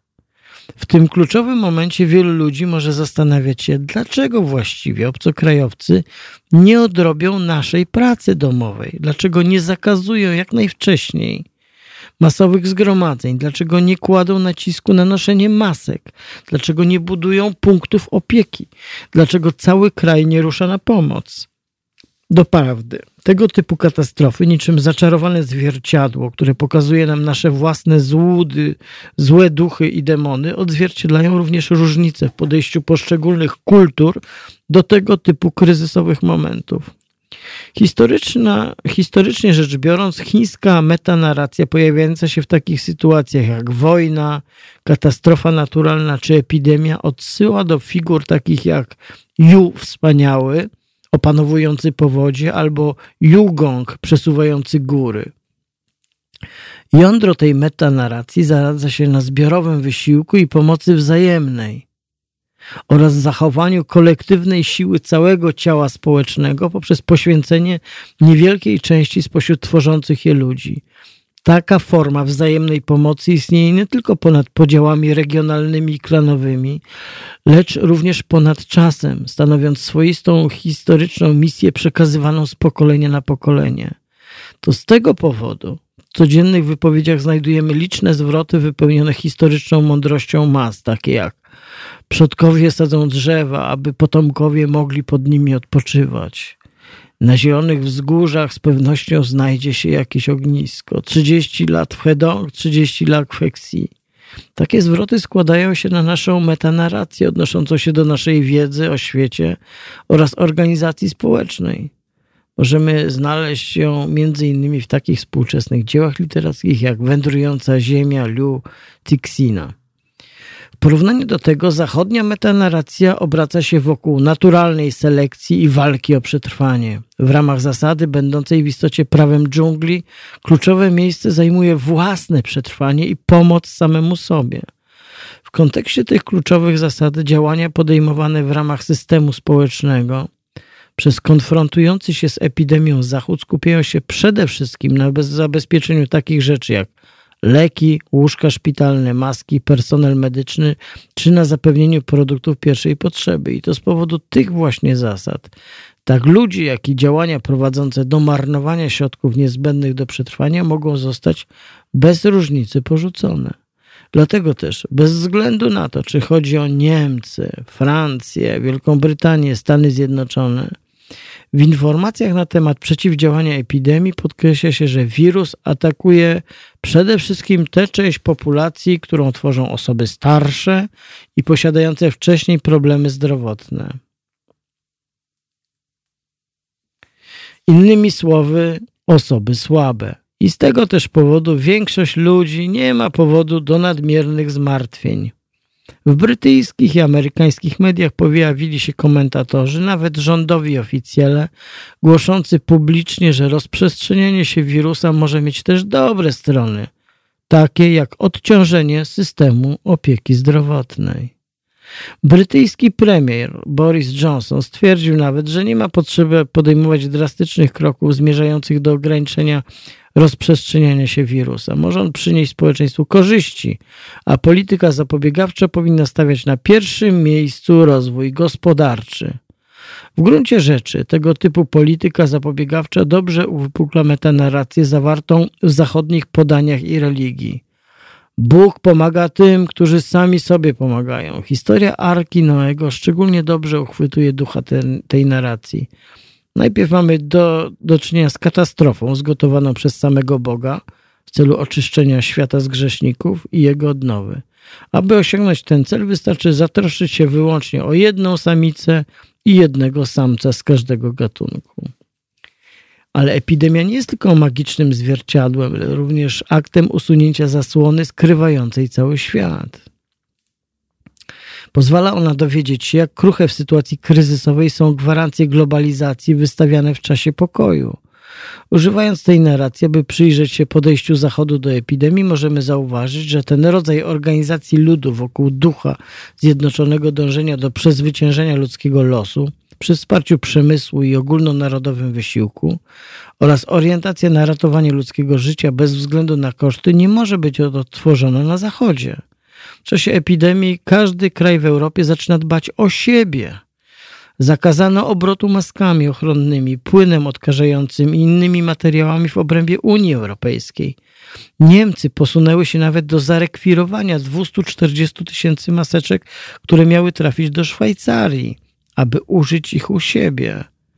Sen, który śni wspólnota europejska od czasów powojennego dobrobytu, szybko pryska – gdy zderza się z sytuacją kryzysową. Nie jest to jednak pierwszy taki przypadek w historii Europy. Europa nie jest w stanie odtworzyć chińskiego podejścia do epidemii nie tylko ze względu na braki w przemyśle, systemie politycznym, ale również ze względu na podejście do samego życia.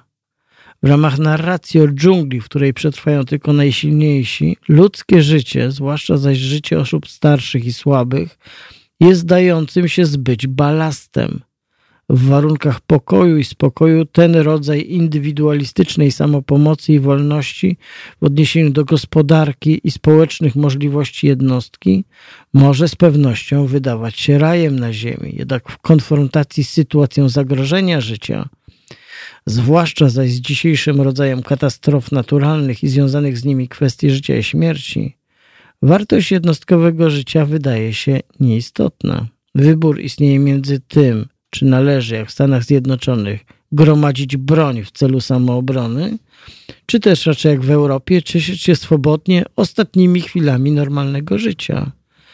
Ludzie podążający za zasadą, zgodnie z którą po nas choćby i potop, nie zrozumieją z pewnością, że po nas pozostaną nasze dzieci.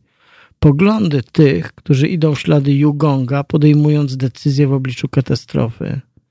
Innym ważnym czynnikiem decydującym o niemożliwości odtworzenia chińskich rozwiązań jest gotowość ogromnych rzesz dusz rzesz ludzkich do dobrowolnego poddania się izolacji.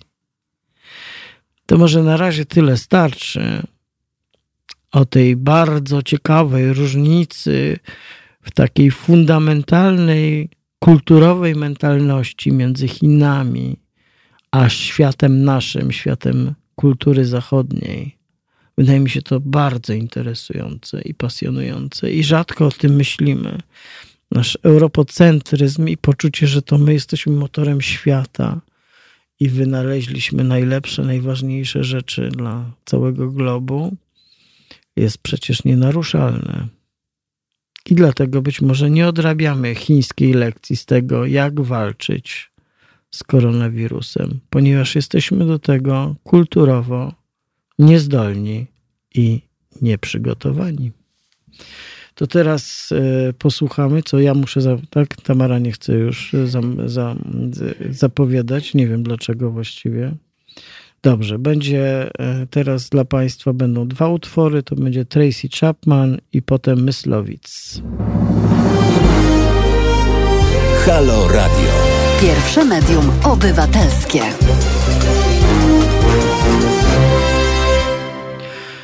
Halo Radio, poniedziałkowy poranek, Roman Kurkiewicz, 30 marca 2020 roku. E, no i cóż, zmagamy się z naszą pandemią. Zbliżamy się do momentu prawdy. Serum prawdy zostanie nam podane. Jak łupsnie, to się nie pozbieramy.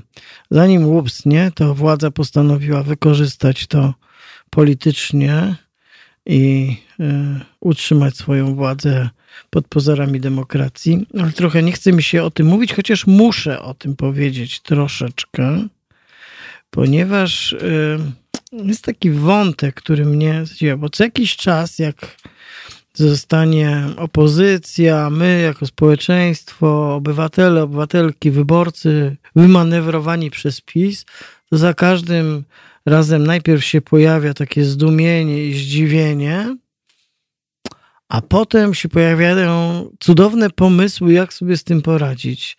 I najfajniejsze jest to, i równocześnie najśmieszniejsze, że natychmiast te pomysły ukazują się w e, ogólnie dostępnych mediach. Czyli na przykład jak poradzić sobie, prawda, z pomysłem na to, żeby jednak mm, yy, nie odbyły się wybory majowe. I pamiętam, że jak pierwszy raz to jest świetny pomysł. Otóż wszyscy kandydaci muszą się wycofać. To nie odbędą się wybory. Po czym się okazuje, że nagle cudem, jak pierun z nieba, pojawili się nowi kandydaci, jak Jakub, jak inni, którzy wcześniej nie byli w stanie zebrać 2000 podpisów, prawda, żeby kandydować na przykład do Sejmu, a teraz w ciągu tygodnia, w czasie obostrzonych przepisów zdobywają 100 tysięcy podpisów, tak? Albo 160 tysięcy, jak pan Jakubiak, tak? Niesamowite to jest. Hmm. No więc można powiedzieć, ten plan nie. Teraz znowu czytam, na przykład jest taki kapitalny dziennik Fakt, który pisze sensacyjny plan zablokowania wyborów. Dawny trzeci bliźniak zdradza szczegóły. No i w ten sposób szczegóły zna cały kraj. Przypomnę, że dziennik Fakt jest dziennikiem najbardziej chętnie kupowanym w Polsce, więc tak. I Ludwik Dorn podpowiada, jak zniweczyć plany rządzących. Gdzie podpowiada? A publicznie podpowiada, prawda, w, w gazecie codziennej. Świetny pomysł. Gratuluję. Po prostu, nie może jest, nie wiem, może jeszcze najlepiej, gdyby plany opozycja może w, w, w, w monitorze rządowym ogłaszało. To już lepiej chyba nie można dotrzeć. Więc może z tymi fajnymi pomysłami na to, jak co z czym robić, to jednak powinny się powinny rozchodzić w innym trybie. Dobra, ale chcę tak. Mm, wcześniej, wcześniej nie mogłem znaleźć tego apelu, ale już mam plik. Dostałem wszystko. Otóż organizacje pozarządowe zaapelowały do ministra zdrowia, sanepidu, dyrektorów szpitali o powstrzymanie się od nakładania nadmiernych ograniczeń, wyciągania konsekwencji wobec medyków pełniących funkcje sygnalistów, czyli mówiących o tym, co działa nie tak i żeby to naprawić. To między innymi jest apel sieci obywatelskiej Watchdog Polska i Helsińskiej Fundacji Praw Człowieka, która, mm, która na, zareagowała na informacje mówiące o tym, że e, po zgłoszeniu nieprawidłowości ludzie są pozbawiani pracy na przykład, tak? E, I że jakby prawo do informacji na temat tego, co się dzieje w sprawie walki z koronawirusem, to jest jakieś podstawowe nasze, nasze prawo i, i dobro. Więc tego się warto trzymać. Natomiast y, chciałem jeszcze y, zaproponować y, lekturę bardzo ciekawego tekstu, który teraz ma chyba nowy tytuł E, który napisał Krzysztof Pacewicz, e, akurat też w Gazecie Wyborczej, i który napisał: Koronawirus tym się różni od HIV i malarii, że zagraża nie tylko biedakom. Bogaci, pisze, po raz pierwszy na serio boją się śmierci.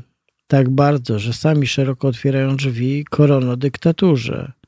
Motto naszych nowych czasów to higiena, praca, rodzina. Mm, I Krzysztof Pacewicz pisze tak. COVID-19 nie jest pierwszą ani jedyną globalną pandemią naszych czasów. Na malarię co roku umiera ponad milion osób, na HIV prawie milion. Obie te choroby mają jednak wspólną cechę. Teoretycznie mogą przydarzyć się każdemu, ale w praktyce przydarzają się głównie biednym mieszkańcom globalnego południa. Premierzy, inwestorzy, prezesi banków raz na jakiś czas przeznaczali drobną sumkę na ratowanie ofiar AIDS, i tak generalnie mogli spać spokojnie. Koronawirus zmienił reguły gry. Mówi się, że przypomina średniowieczną dżumę, bo atakując zarówno bogaczy, jak i biedaków, przypomina, że wobec śmierci jesteśmy równie bezbronni. Ale to nieprawda. Możni mają dziś gorzej. Najbardziej narażeni okazują się starsi przedstawiciele tzw. Tak klasy metropolitalnej mieszkańcy dużych miast, którzy regularnie podróżują i w sumie bardziej u siebie czują się w innym dużym mieście, nawet w obcym kraju, niż na obrzeżach własnego. Wczoraj wczoraj w interesach latali do Nowego Jorku, na zakupy do Mediolanu, a na weekend do Barcelony. Dzisiaj idą na pierwszy ogień. W Portugalii drugą śmiertelną ofiarą był prezes portugalskiego oddziału banku Santander. O, Bogaci, niespodziewanie skonfrontowani z perspektywą rychłej śmierci, przemówili nagle ludzkim głosem.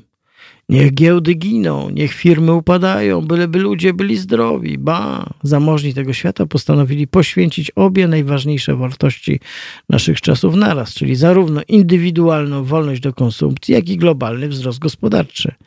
Poświęcić w cudzym imieniu, bo kapitanów kapitalizmu recesja dotknie najmniej. Równolegle trwa klimatyczna katastrofa, której skutki będą stokroć gorsze od najczarniejszych przewidywań rozwoju COVID-19. Mimo to ludzkość nie była skłonna podjąć nawet niewielkich działań w rodzaju zaprzestania dotowania koncernów węglowych i naftowych miliardami dolarów i zainwestowania tych miliardów w energetykę odnawialną na przykład. Paradoks polega na tym, że choć globalne ocieplenie jest większym wyzwaniem niż obecna pandemia, to poświęcenia konieczne, by zatrzymać wzrost temperatury, są dużo łagodniejsze niż te, które obecnie podejmujemy. Nie trzeba zamykać firm ani zabraniać zakupów. Wystarczy po prostu sprytnie zainwestować kilka procent globalnego PKB w rozwój odnawialnych źródeł energii oraz wprowadzić sztywne regulacje i wysokie podatki w najbardziej szkodliwych branżach. Kilkanaście lat takiej konsekwentnej polityki może nas uratować. Dlaczego więc ludzkość nie chce się do tego zabrać? Odwrotnie niż przy koronawirusie, możni czują się na globalne cieplenie, ocieplenie uodpornieni. Starsi, bogaci, w większości biali, w większości mężczyźni wierzą, że oni sami już nie dożyją najgorszych skutków zmian klimatu, a ich dzieci i wnuki ochronią się przed nimi dzięki zgromadzonym pieniądzom. Ta wiara jest złudna pisze Krzysztof Pacewicz w swoim bardzo ciekawym tekście o tym, jak i dlaczego boimy się e, koronawirusa, właściwie dlaczego się nagle niezwykle boją go bogaci, ale też mamy teraz e, telefon. E, dzień dobry. Dzień dobry panie Romanie, z tej strony Jacek. Dzień dobry. Ogrodnik, który dzwoni kolejny raz. A, witam panie Jacku. Dzwonię, żeby pana troszkę dobić. E, świetnie, świetnie. Tego mi właśnie brakowało. E, ze zbyt dużym optymizmem podszedłem do dzisiejszego dnia. Proszę, niech pan wali. Dokładnie. E, może będę monotematyczny. Dam stopę z, z koronawirusem i przejdę do, do, do drzew. e, I co? I, I u nas w zachodniopomorskim jak zwykle dalej tną drzewa e, przydrożne, które posadzili e, swego czasu Niemcy. E, co by nie mówić, e, piękną robotę e, robili kiedyś, czyli każda główniejsza droga była obsadzona e, drzewami, e, brzozami, dębami, bukami, e, klonami, lipami, kasztanowcami. A my co teraz robimy? My sukcesywnie wycinamy te drzewa, bo e, tak jak w tym przypadku jakieś drzewo się przewróciło w czasie ostatniej wichury, więc co zrobiliśmy? E, Co, co, co tu na przykład robią, tak? W tym miejscu, którym ja widzę, e, 30 kasztanowców, pięknych starych kasztanowców, kilkanaście lip po prostu wycinają, tak? Bo, no bo się jedno drzewo wywróciło, więc e, teoretycznie mogą się wszystkie wywrócić, tak? Nie daj Bóg na, na, na kogoś. No. No tak, teoretycznie drzewa mogą się przewracać. Tak. A nawet to- praktycznie się niektóre przewracają. Ta, tak, tak. A, a, to, a to jest masakra. E, tak jak czytałem książkę e, Dotknij, zobacz, poczuj. E, autor tam robi, em, podaje dane mówiące o tym, e, jak drzewa przedłużają życie, e, na, nasze życie. I tak kilkanaście, z tego co pamiętam, kilkanaście drzew w naszym otoczeniu, wokół naszego domostwa przedłuża nam życie o około e, rok i 7 miesięcy. I on sobie to przemnożył tak, na ilość tych drzew, e, na, na, na, na, na, na życie ludzi, którzy mieszkają wokół. I wyszło mu na to, że e, statystycznie mm, 18 tysięcy razy dłużej mm, drzewa przedłużają życie niż, niż, niż e, powodują śmierć e, e, Mm. ludzi z tego powodu. I to jest straszne, i to jest straszne. No Gdyby pan- pan mógł, tak? Słucham, Tak, d- dwie rzeczy chciałem powiedzieć, bo dzisiaj y, nie wiem, czy pan słuchał tego fragmentu, kiedy czytałem taki niezwykły tekst chińskiego profesora, który podał. we, we, we fragmentach, bo i ciągle jeżdżę A, no jasne. e, i, i, kurczę. To i, tylko on, i- chciałem i- powiedzieć, że on tam właśnie, ja to czytałem, przytoczył takie przysłowie, czy taką mądrość, która jakby opowiada o chińskim sposobie myślenia. A, że, żeby sadzić drzewa dla, dla, dla przyszłych Przodkowie, przodkowie sadzą drzewa, aby potomkowie mogli pod nimi odpoczywać. Wie pan, to jest, O właśnie, o właśnie. y, to jest takie myślenie, a kiedy u nas jakby jest tak, że no to będzie później, to, to, to się to się nad tym nie zastanawiamy. A, Ja, a, ja, ja przerwę pan, ja, ja może się pochwalę, ale mm, ja z racji tego, że jestem ogrodnikiem i to wszystko mnie interesuje, e, związane z przyrodą, e, od wielu lat e, właśnie robię takie nasadzenia.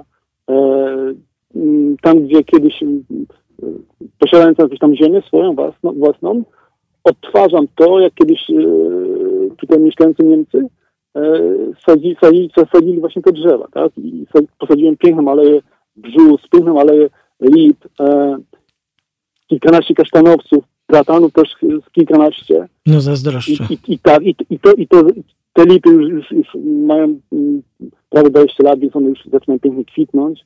Brzozy są wysokie na e, około- około 10 metrów, tak? Więc tworzą już też taki sztaler pięknych drzew. I to jest fajne, ale te, te, tego, tego nikt tutaj nie robi, tak? Po prostu nikt tego nie robi.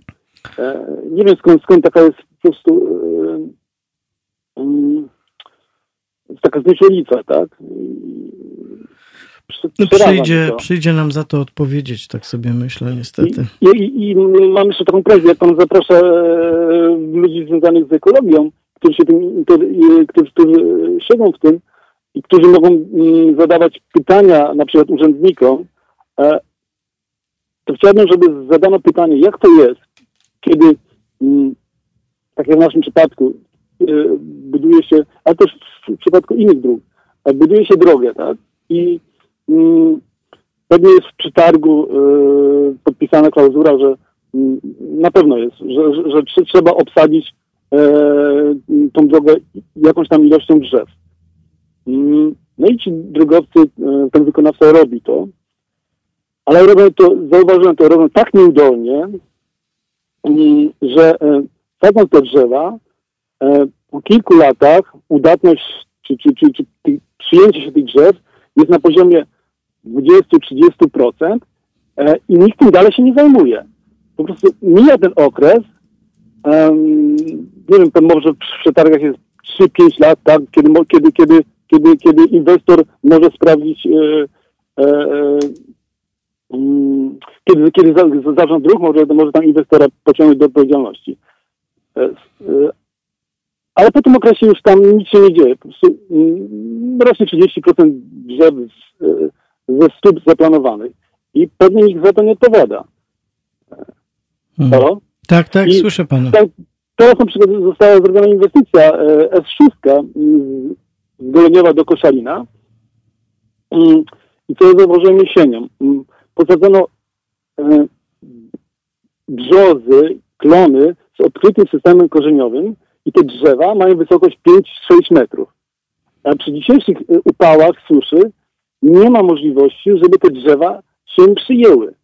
Jeśli tam się przyjmie e, 20%, to ja będę e, mile zaskoczony. Mm. E, Ktoś, ktoś, ktoś, ktoś to, ktoś to wziął za to pieniądze, czy tam weźmie pieniądze, a, my nic z tego nie będziemy mieli i nikt ich nie pociągnie do odpowiedzialności- odpowiedzialności. E, Dla, dla mnie to jest dziwne, tak? E, e, Niemcy, którzy tutaj mieszkali e, od, od, zawsze, tak? Mm, Sadząc te szpalery drzew, te drzewa po prostu, drzewo przy drzewie urosło, przyjęło się, tak? Ja wiem, że były, i, na pewno były inne warunki, tak? Yy, pogodowe, ale mimo wszystko byli w stanie tak to zrobić, żeby te drzewa rosły, żeby się przyjmowały. A u nas przy dzisiejszym szkółkarstwie i wiedzy nie jesteśmy w stanie nawet tego zrobić. I to, jest, to, to mnie dziwi. Jakoś... W tej sprawie po prostu mamy zbyt mało determinacji, bo to jest trochę tak, gdyby to był priorytet, to by, to by o te drzewa walczono i o nie dbano, tak? A tak się, tak się rzeczywiście nie dzieje. Ja myślę, że no to jest wątek, który e, powraca w tych różnych moich rozmowach. Nasz stosunek do przyrody, do drzew, e, do drzew czy zwierząt e, w szczególności, no to jest po prostu jakiś e, gigantyczny błąd, który popełniamy właściwie. Ja to jestem skłonny użyć mocniejszego słowa. Powiedziałbym, że to jest zbrodnia, którą robimy. Dokładnie, dokładnie. No i niestety, i to jest tak, że tak naprawdę tu niewiele trzeba, żeby to zmienić. Po prostu to się musi e, w głowach przestawić, że po prostu tego nie wolno robić.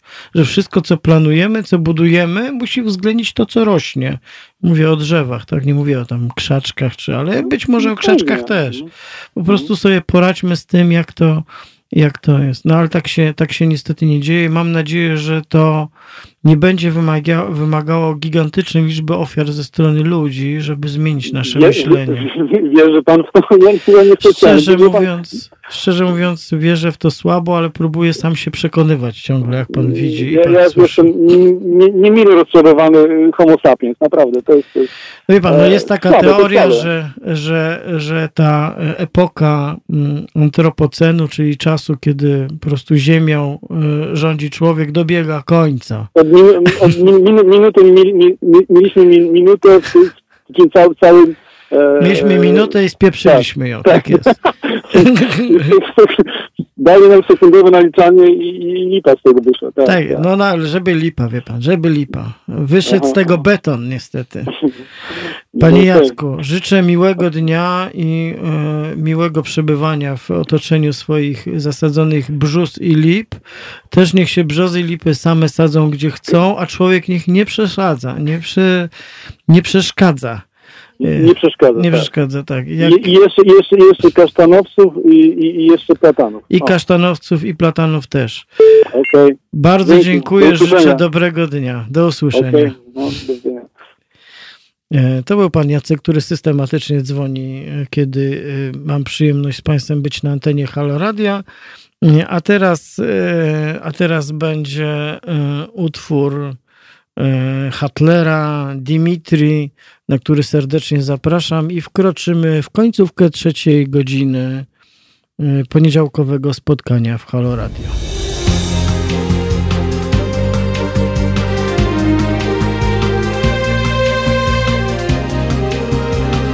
Halo Radio.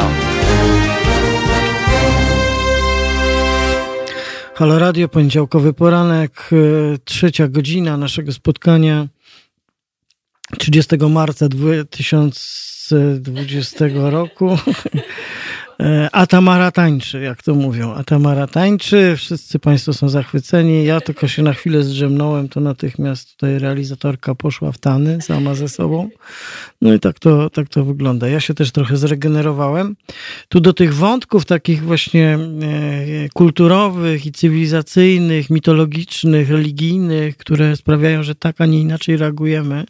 To bardzo ciekawa odsłona chyba dzisiejszej rozmowy, przynajmniej dla mnie to, że y, y, profesor chiński Wang, którego czytałem tutaj tekst, który opowiadał o chińskich regułach w odróżnieniu od europejskich, przytacza tutaj tą przypowieść o Noem i Arce, że wystarczy uratować, prawda, pojedynczą parę z każdego gatunku i to jest taki mit założycielski.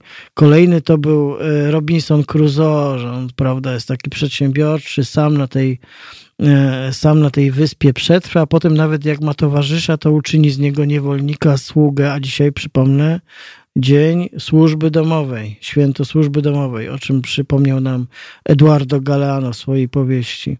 No można powiedzieć, że jeszcze więcej, no, że jakby tym mitem założycielskim jest jest y, Jezus, który winy bierze na siebie i ginie, prawda? I my nic nie możemy z tym zrobić właściwie. Bardzo ciekawe są te różnice. Bardzo ciekawe jest to poczucie wyższości kulturowej Europejczyków, takie zaskakujące. W tym sensie mm, pan Jacek, który do nas dzwonił, ogrodnik z zachodniopomorskiego, bardzo ciekawy ten przypomniał wątek, że zajmujemy w tej historii Ziemi ten antropocen, ten moment, kiedy rzeczywiście człowiek czyni ziemię sobie poddaną, to jest ten fatalny mit, fatalny mit, straszliwy, zbrodniczy mit wobec ziemi, natury, wobec zwierząt, wobec, wobec świata przyrody, że zajmujemy w tym, tym, tym całym jakby przedziale krótką minutkę. Się pojawiliśmy tu na minutkę i zrobiliśmy takie zniszczenia, że właściwie przyszłość naszej planety stoi pod znakiem zapytania. I co? I nic. I dalej się naszymi mitami cieszymy. Tak. Yy, prawdę mówiąc, wiedząc to wszystko, powinniśmy wyciągać z tego jakieś wnioski, ale ich nie wyciągamy. I to jest to, mm, to jest to złudzenie. Mam taki pomysł na program wokół tych złudzeń, wokół takiego fatalnego, e, fatalnego rozejścia się z racjonalnością, która nie jest nam obca, ale która nam się nie udziela powszechnie. I w ten sposób przeszliśmy właściwie płynnie do edukacji, a o edukacji chciałem chwilę powiedzieć. Po pierwsze, okazuje się, że działanie szkoły w systemie zawieszenia życia e, pandemicznego i różnych obostrzeń też jest kłopotem. Już legenda o tym, że wszyscy przychodzimy na tak zwane nauczanie wirtualne jest złudzeniem. E, nie wyrabiamy się z tym sprzętowo, e, operacyjnie, Nagle na barki rodzin, rodziców spadło to, że musimy wszyscy mieć dopuszczalnie przepustowy internet, że musimy mieć komputery, a jak jest więcej dzieci w domu, to tych komputerów musi być więcej. Jak jeszcze rodzice pracują zdalnie, to jeszcze więcej. Systemy takie jak Librus, na których e, oparta jest publiczna edukacja, padły. Innych trzeba się nauczyć. Wszystko to nie jest takie proste. Oczywiście znowu ludzie się organizują, bo u nas w każdej sprawie to się zorganizujmy, zrzućmy się, zapewnijmy i to jest bardzo fajne, ale trzeba sobie zdać sprawę, dlaczego to robimy. Robimy to dlatego, że nasze państwo abdykowało ze swoich obowiązków, zrezygnowało z nich. Po prostu nie chce się tym zajmować.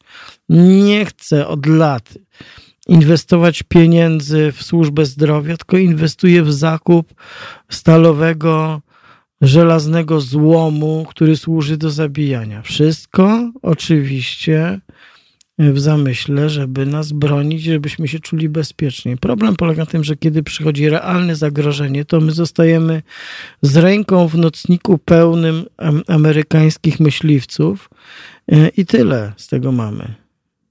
Tyle z tego mamy. Więc być może e, trzeba sobie to odpuścić, trzeba wydawać na coś innego, trzeba zmienić priorytety. O tym też mówiłem, kiedy przedstawiałem Państwu manifest Regeneracja zamiast tarczy. O tym, że trzeba absolutnie zmienić priorytety funkcjonowania polityki, zarówno globalnej, jak i polskiej, jak i europejskiej.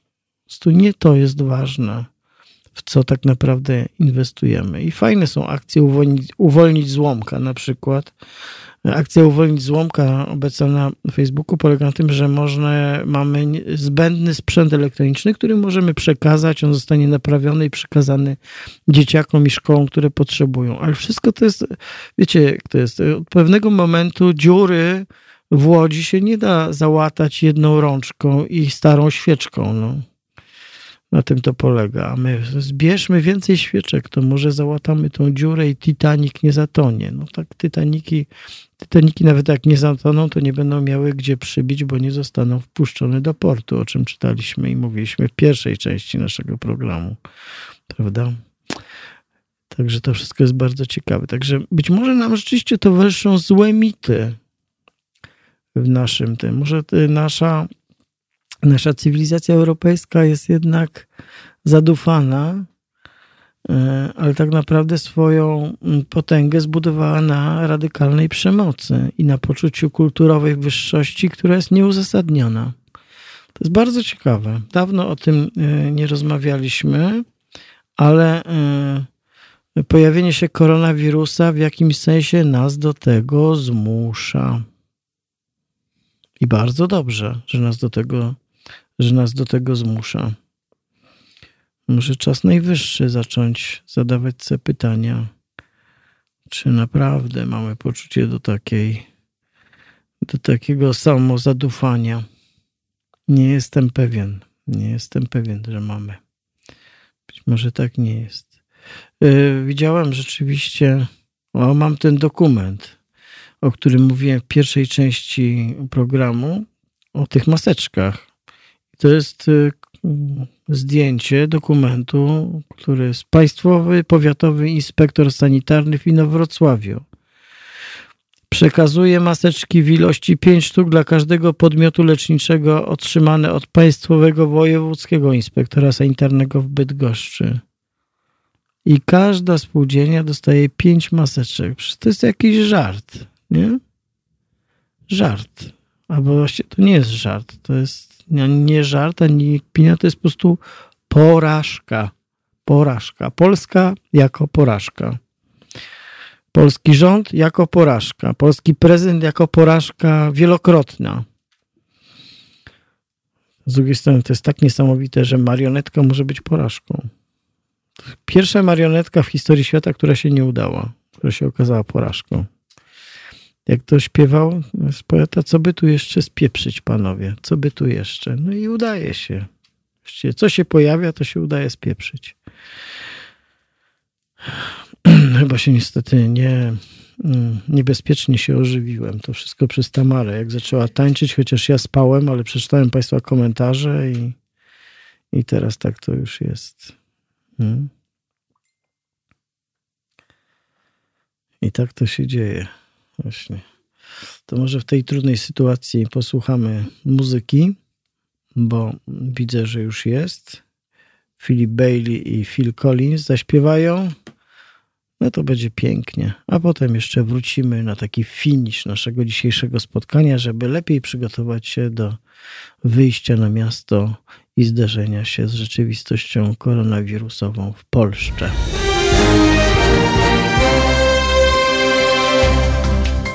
Halo Radio. Pierwsze medium obywatelskie.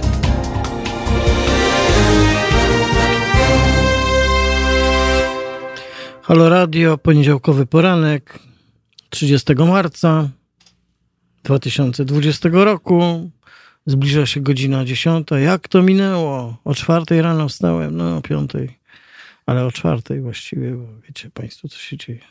Ale nie będę dzisiaj pomstował na czas letni czy zimowy. Jest wiosna. Bez dwóch zdań. Oglądamy ją niestety nie tak intensywnie, jakbyśmy chcieli, ale trzeba się cieszyć pracą, jeśli jest, i myśleć o tym, jak pomóc tym, którzy pracę będą za chwilę tracić albo już tracą. To są właściwie y, taki rodzaj skali zagrożeń, o jakim sobie jeszcze miesiąc temu nie zdawaliśmy sobie w ogóle sprawy z tego, że to nadchodzi i że dla wielu ludzi to będzie być albo nie być. To nie są jakieś tam mniej zarobić albo, albo nie tak dużo jak chwilę wcześniej. E, no i to wymaga radykalnych zmian, radykalnych zmian i pomocy tym ludziom, którzy potrzebują tej pomocy. Przypomnę, że się pojawia taki pomysł na przykład powszechnego dowodu, dochodu podstawowego, że po prostu państwo powinno to e, wszystkim wszystkim żyjącym tutaj obywatelom, obywatelkom, ale być może też tym, którzy tu po prostu są z nami, e, taką pomoc zapewnić. Nie, nie widzę powodu, dla którego nie, bo to znaczyłoby, że to państwo jest nam do niczego niepotrzebne. Co zresztą samo w sobie być może nie jest tezą całkowicie pozbawioną sensu. Ale nie będę rozpoczynał teraz e, rozmowy na temat tego, czy państwo jest nam do czegokolwiek potrzebne. Sytuacja jest taka, że je mamy Mamy, jest to państwo. Udaje, że działa, prawda? Ministrowie mają czym jeździć, z tego co widzimy, prawda? Rozbijają się tutaj kolumny tych pojazdów.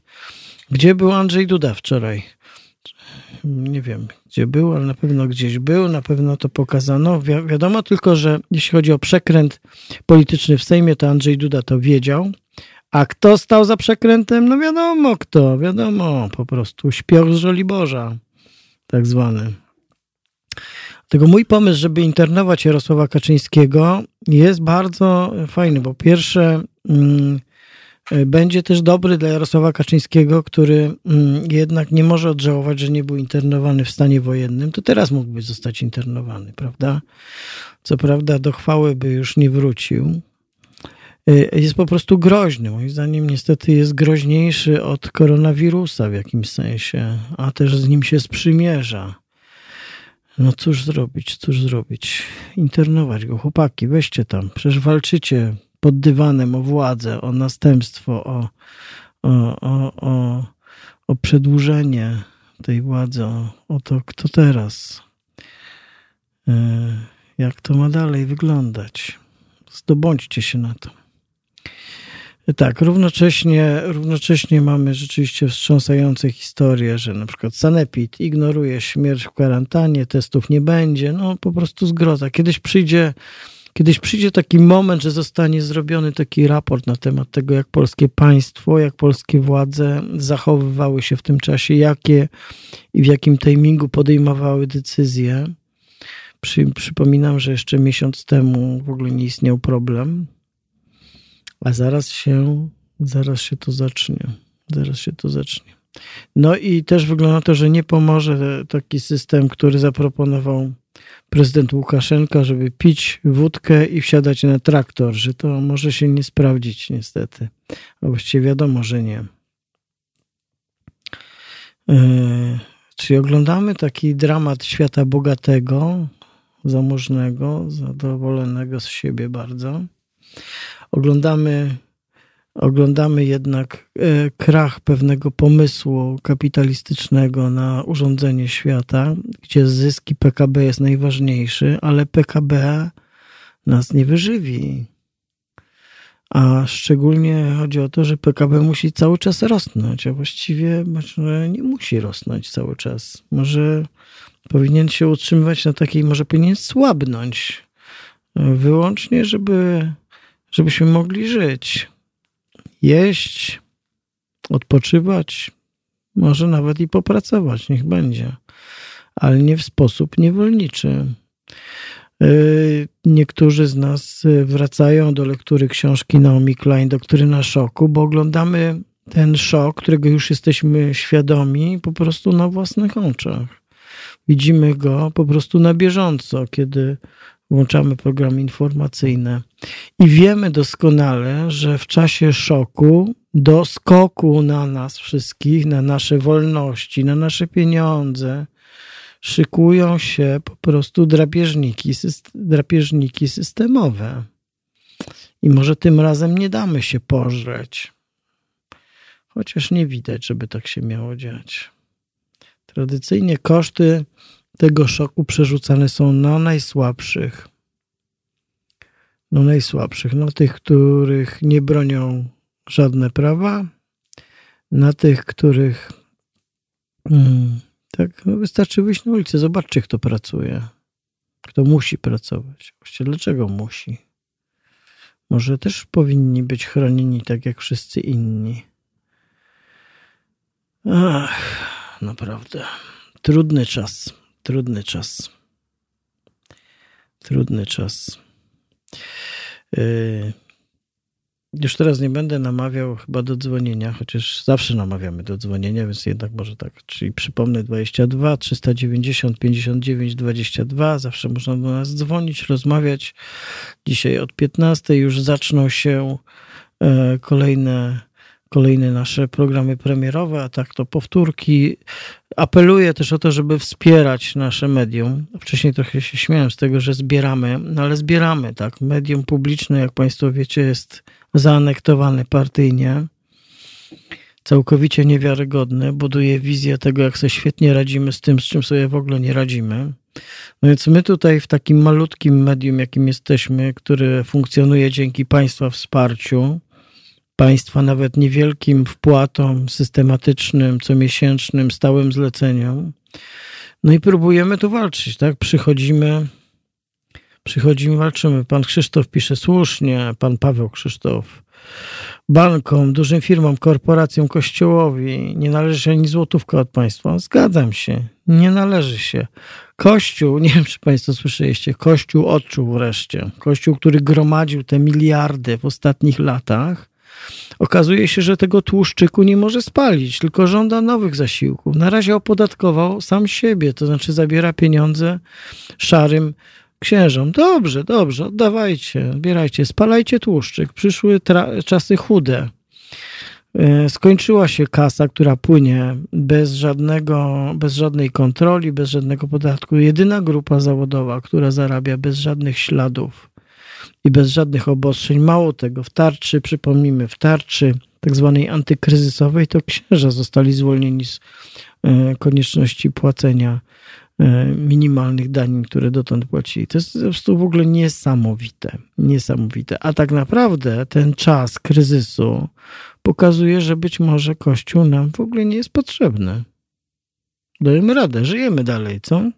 Żyjemy, dzieci się rodzą, uczą się bidulki, szkole, nie muszą chodzić na katechezę. Świat się toczy, a ta zła opowieść o świecie, która też z kościoła płynie, nagle się zatrzymała. Nagle się zatrzymała. Mhm. No właśnie, właśnie. Dobrze, dobrze. Niech się rodzi takie poczucie i niezgoda na to, jak jest, jak było i że do tego właściwie nie powinniśmy wracać. Że to jest też taki moment, cały ten kryzys, do przewartościowania tego wszystkiego, jak jest zbudowane nasze życie społeczne. To jest prawdziwa polityka i dlatego, e, i dlatego jesteśmy bardzo polityczni, mówiąc o takich rzeczach, o tym, komu powinna zostać przyznana pomoc, dlaczego nie wolno zamykać ust ludziom, którzy mówią o tym, że nie ma maseczek albo kombinezonów. Dla ludzi, którzy są na pierwszej linii tej walki z tą zarazą. Ale ja tylko chciałem przypomnieć, że ludzie nie przestali chorować na inne choroby. Że wciąż mamy setki tysięcy ludzi, którzy leczą się onkologicznie. Mamy setki tysięcy ludzi, którzy leczą się na choroby serca i na dziesiątki innych chorób. I na to wszystko mamy tą nakładkę koronawirusa, tą zapaść systemu medycznego, który musiał przyjść, bo nie inwestowaliśmy w to przez ostatnich 30 lat i, i, i wcześniej też nie. I w, spójrzcie dzisiaj w tym kontekście na ten e, fenomen wydawania durny pieniędzy na rzeczy niepotrzebne nam. Naprawdę walczymy o życie nie możemy o nie walczyć, bo wydaliśmy pieniądze na walkę z życiem, czyli na zbrojenia. Ludzie, puknijmy się w łeb. To jest realna wojna, która się toczy. A kolejna stoi u drzwi, czyli to jest katastrofa klimatyczna. Oczywiście, że tak. Tu pan Paweł ma rację. Koronawirus nie spowodował kryzysu. On obnażył kłamstwa, liberalne kłamstwa, jakimi jesteśmy karmieni. No. To prawda. To jest nawet, to jest y, coś poważniejszego, bo jakby cały ten system oglądamy, że on się wali. Po prostu system, który zakładał nieustanny wzrost, konieczność cały czas podwyższania zysków, nagle się wywalił. Leży goły i nagi. Powiedzmy sobie to wprost. I tak jak nagość sama w sobie nie jest naganna, to nagość, która sprawia, że widzimy, że szaty były fałszywe, i to, to jest nagość, która obnaża taką niemoc tego systemu. I to właśnie oglądamy dzięki tej aferze. A obejrzymy ją jeszcze niestety dużo bardziej, dużo bardziej bolesny sposób, kiedy cały ten mit, że sobie świetnie radzimy, że jesteśmy przygotowani, że państwo zdaje egzamin, że Andrzej Duda słusznie jeździ po Polsce. Jak to ktoś powiedział, bąbelku, siedź w domu, tak jak my wszyscy. Bąbelku, siedź w domu. Niech bąbelek siedzi w domu, nawet jak ma 47 lat. Bąbelku, twoje miejsce jest w domu usiądź do komputera, tam poczytaj coś. Przecież miałeś się uczyć cały czas. Uczyć się miałeś. Mówisz, cały czas się uczy. Z kolei widziałem takie kapitalne wystąpienie w internecie starszego pana, który mówi tak, ale o co chodzi właściwie z tym koronawirusem? Przecież ja się dowiaduję, że on jest groźny tylko dla człowieka. To czym się tutaj przerażać? Przecież to jest dobra wiadomość. On szkodzi tylko człowiekowi. No właśnie, być może trzeba by na to spojrzeć w ten sposób. Byłem wczoraj na spacerze w lesie, żeby no w parku nie można, bo park zamknięty, albo jeździ policja i drze się przez te megafony, że będziemy ponosić odpowiedzialność karną. Ale do lasu można pojechać, więc pojechaliśmy do lasu. I właściwie to był taki ciekawy spacer, bo szliśmy drogą, która jest granicą między dwoma lasami. Po jednej stronie był taki las, nazwijmy go cokolwiek dziki, chociaż właściwie no było bagnisko, ale wyschnięte.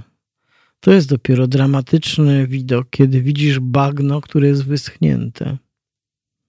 A po, drudze, po drugiej stronie był taki las, taki ludzki las, ludzki, taki tak zwany las gospodarczy. Po pierwsze widzisz, że zasadzony, bo jak się stanie w odpowiednim miejscu, to widać szeregi tych drzew, takie równe, ustawione, posadzone według linii.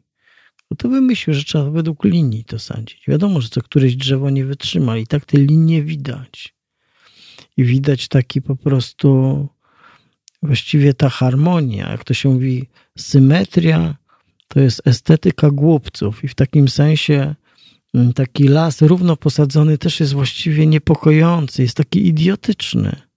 A jak niezwykle piękny jest las, w którym nie ma tej symetrii, nie ma tych równych linii, nie ma tych odstępów między tymi, tymi samymi gatunkami drzew, tylko są różne drzewa, albo zwalone, albo ponadgryzane przez bobry.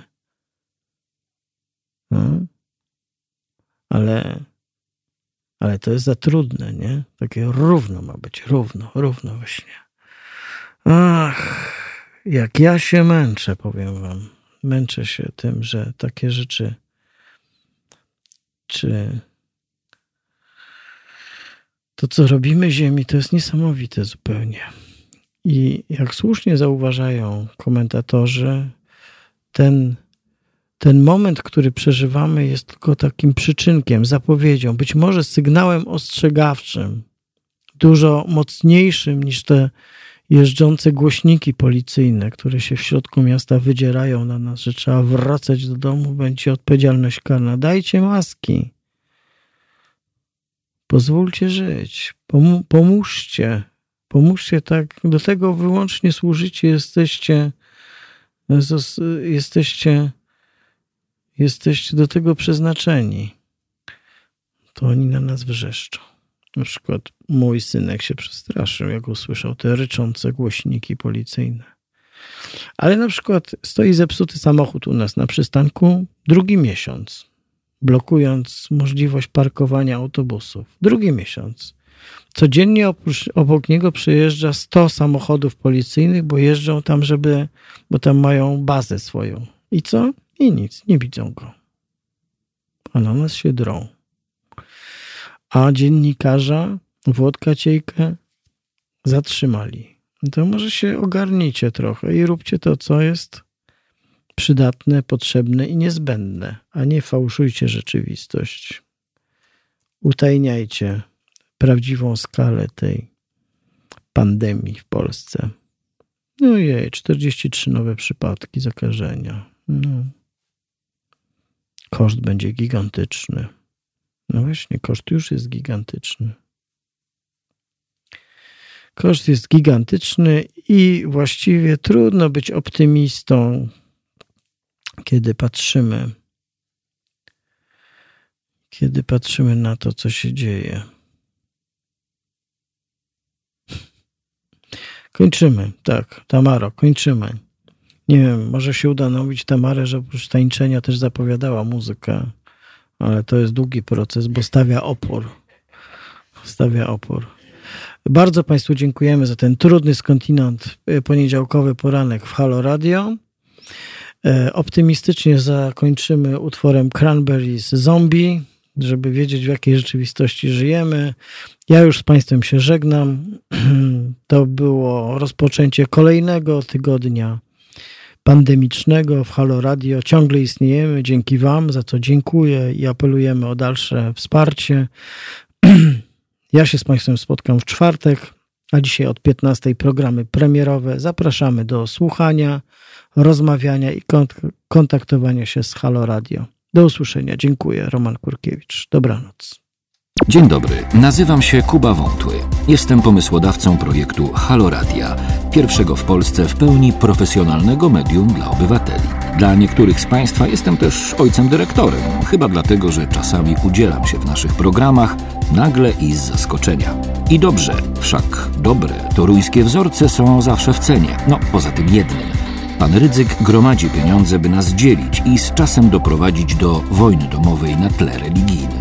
My prosimy natomiast Państwa o wsparcie, by móc z Wami rozmawiać, by wspólnie się uczyć, by tolerancję zastąpiła akceptacja.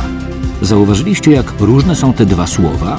Akceptujmy siebie i akceptujmy to, że po 30 latach, od 1989 roku, tylko dzięki państwu możemy tworzyć medium bez udziału polityków i nie na pasku korporacji. Pamiętajcie o nas codziennie. I jeśli chcecie być częścią naszej społeczności, to słuchajcie, oglądajcie, piszcie, mówcie i finansujcie swój obywatelski projekt Halo Radia. www.halo.radio ukośnik SOS. Dziękuję w imieniu wszystkich dziennikarzy i swoim własnym.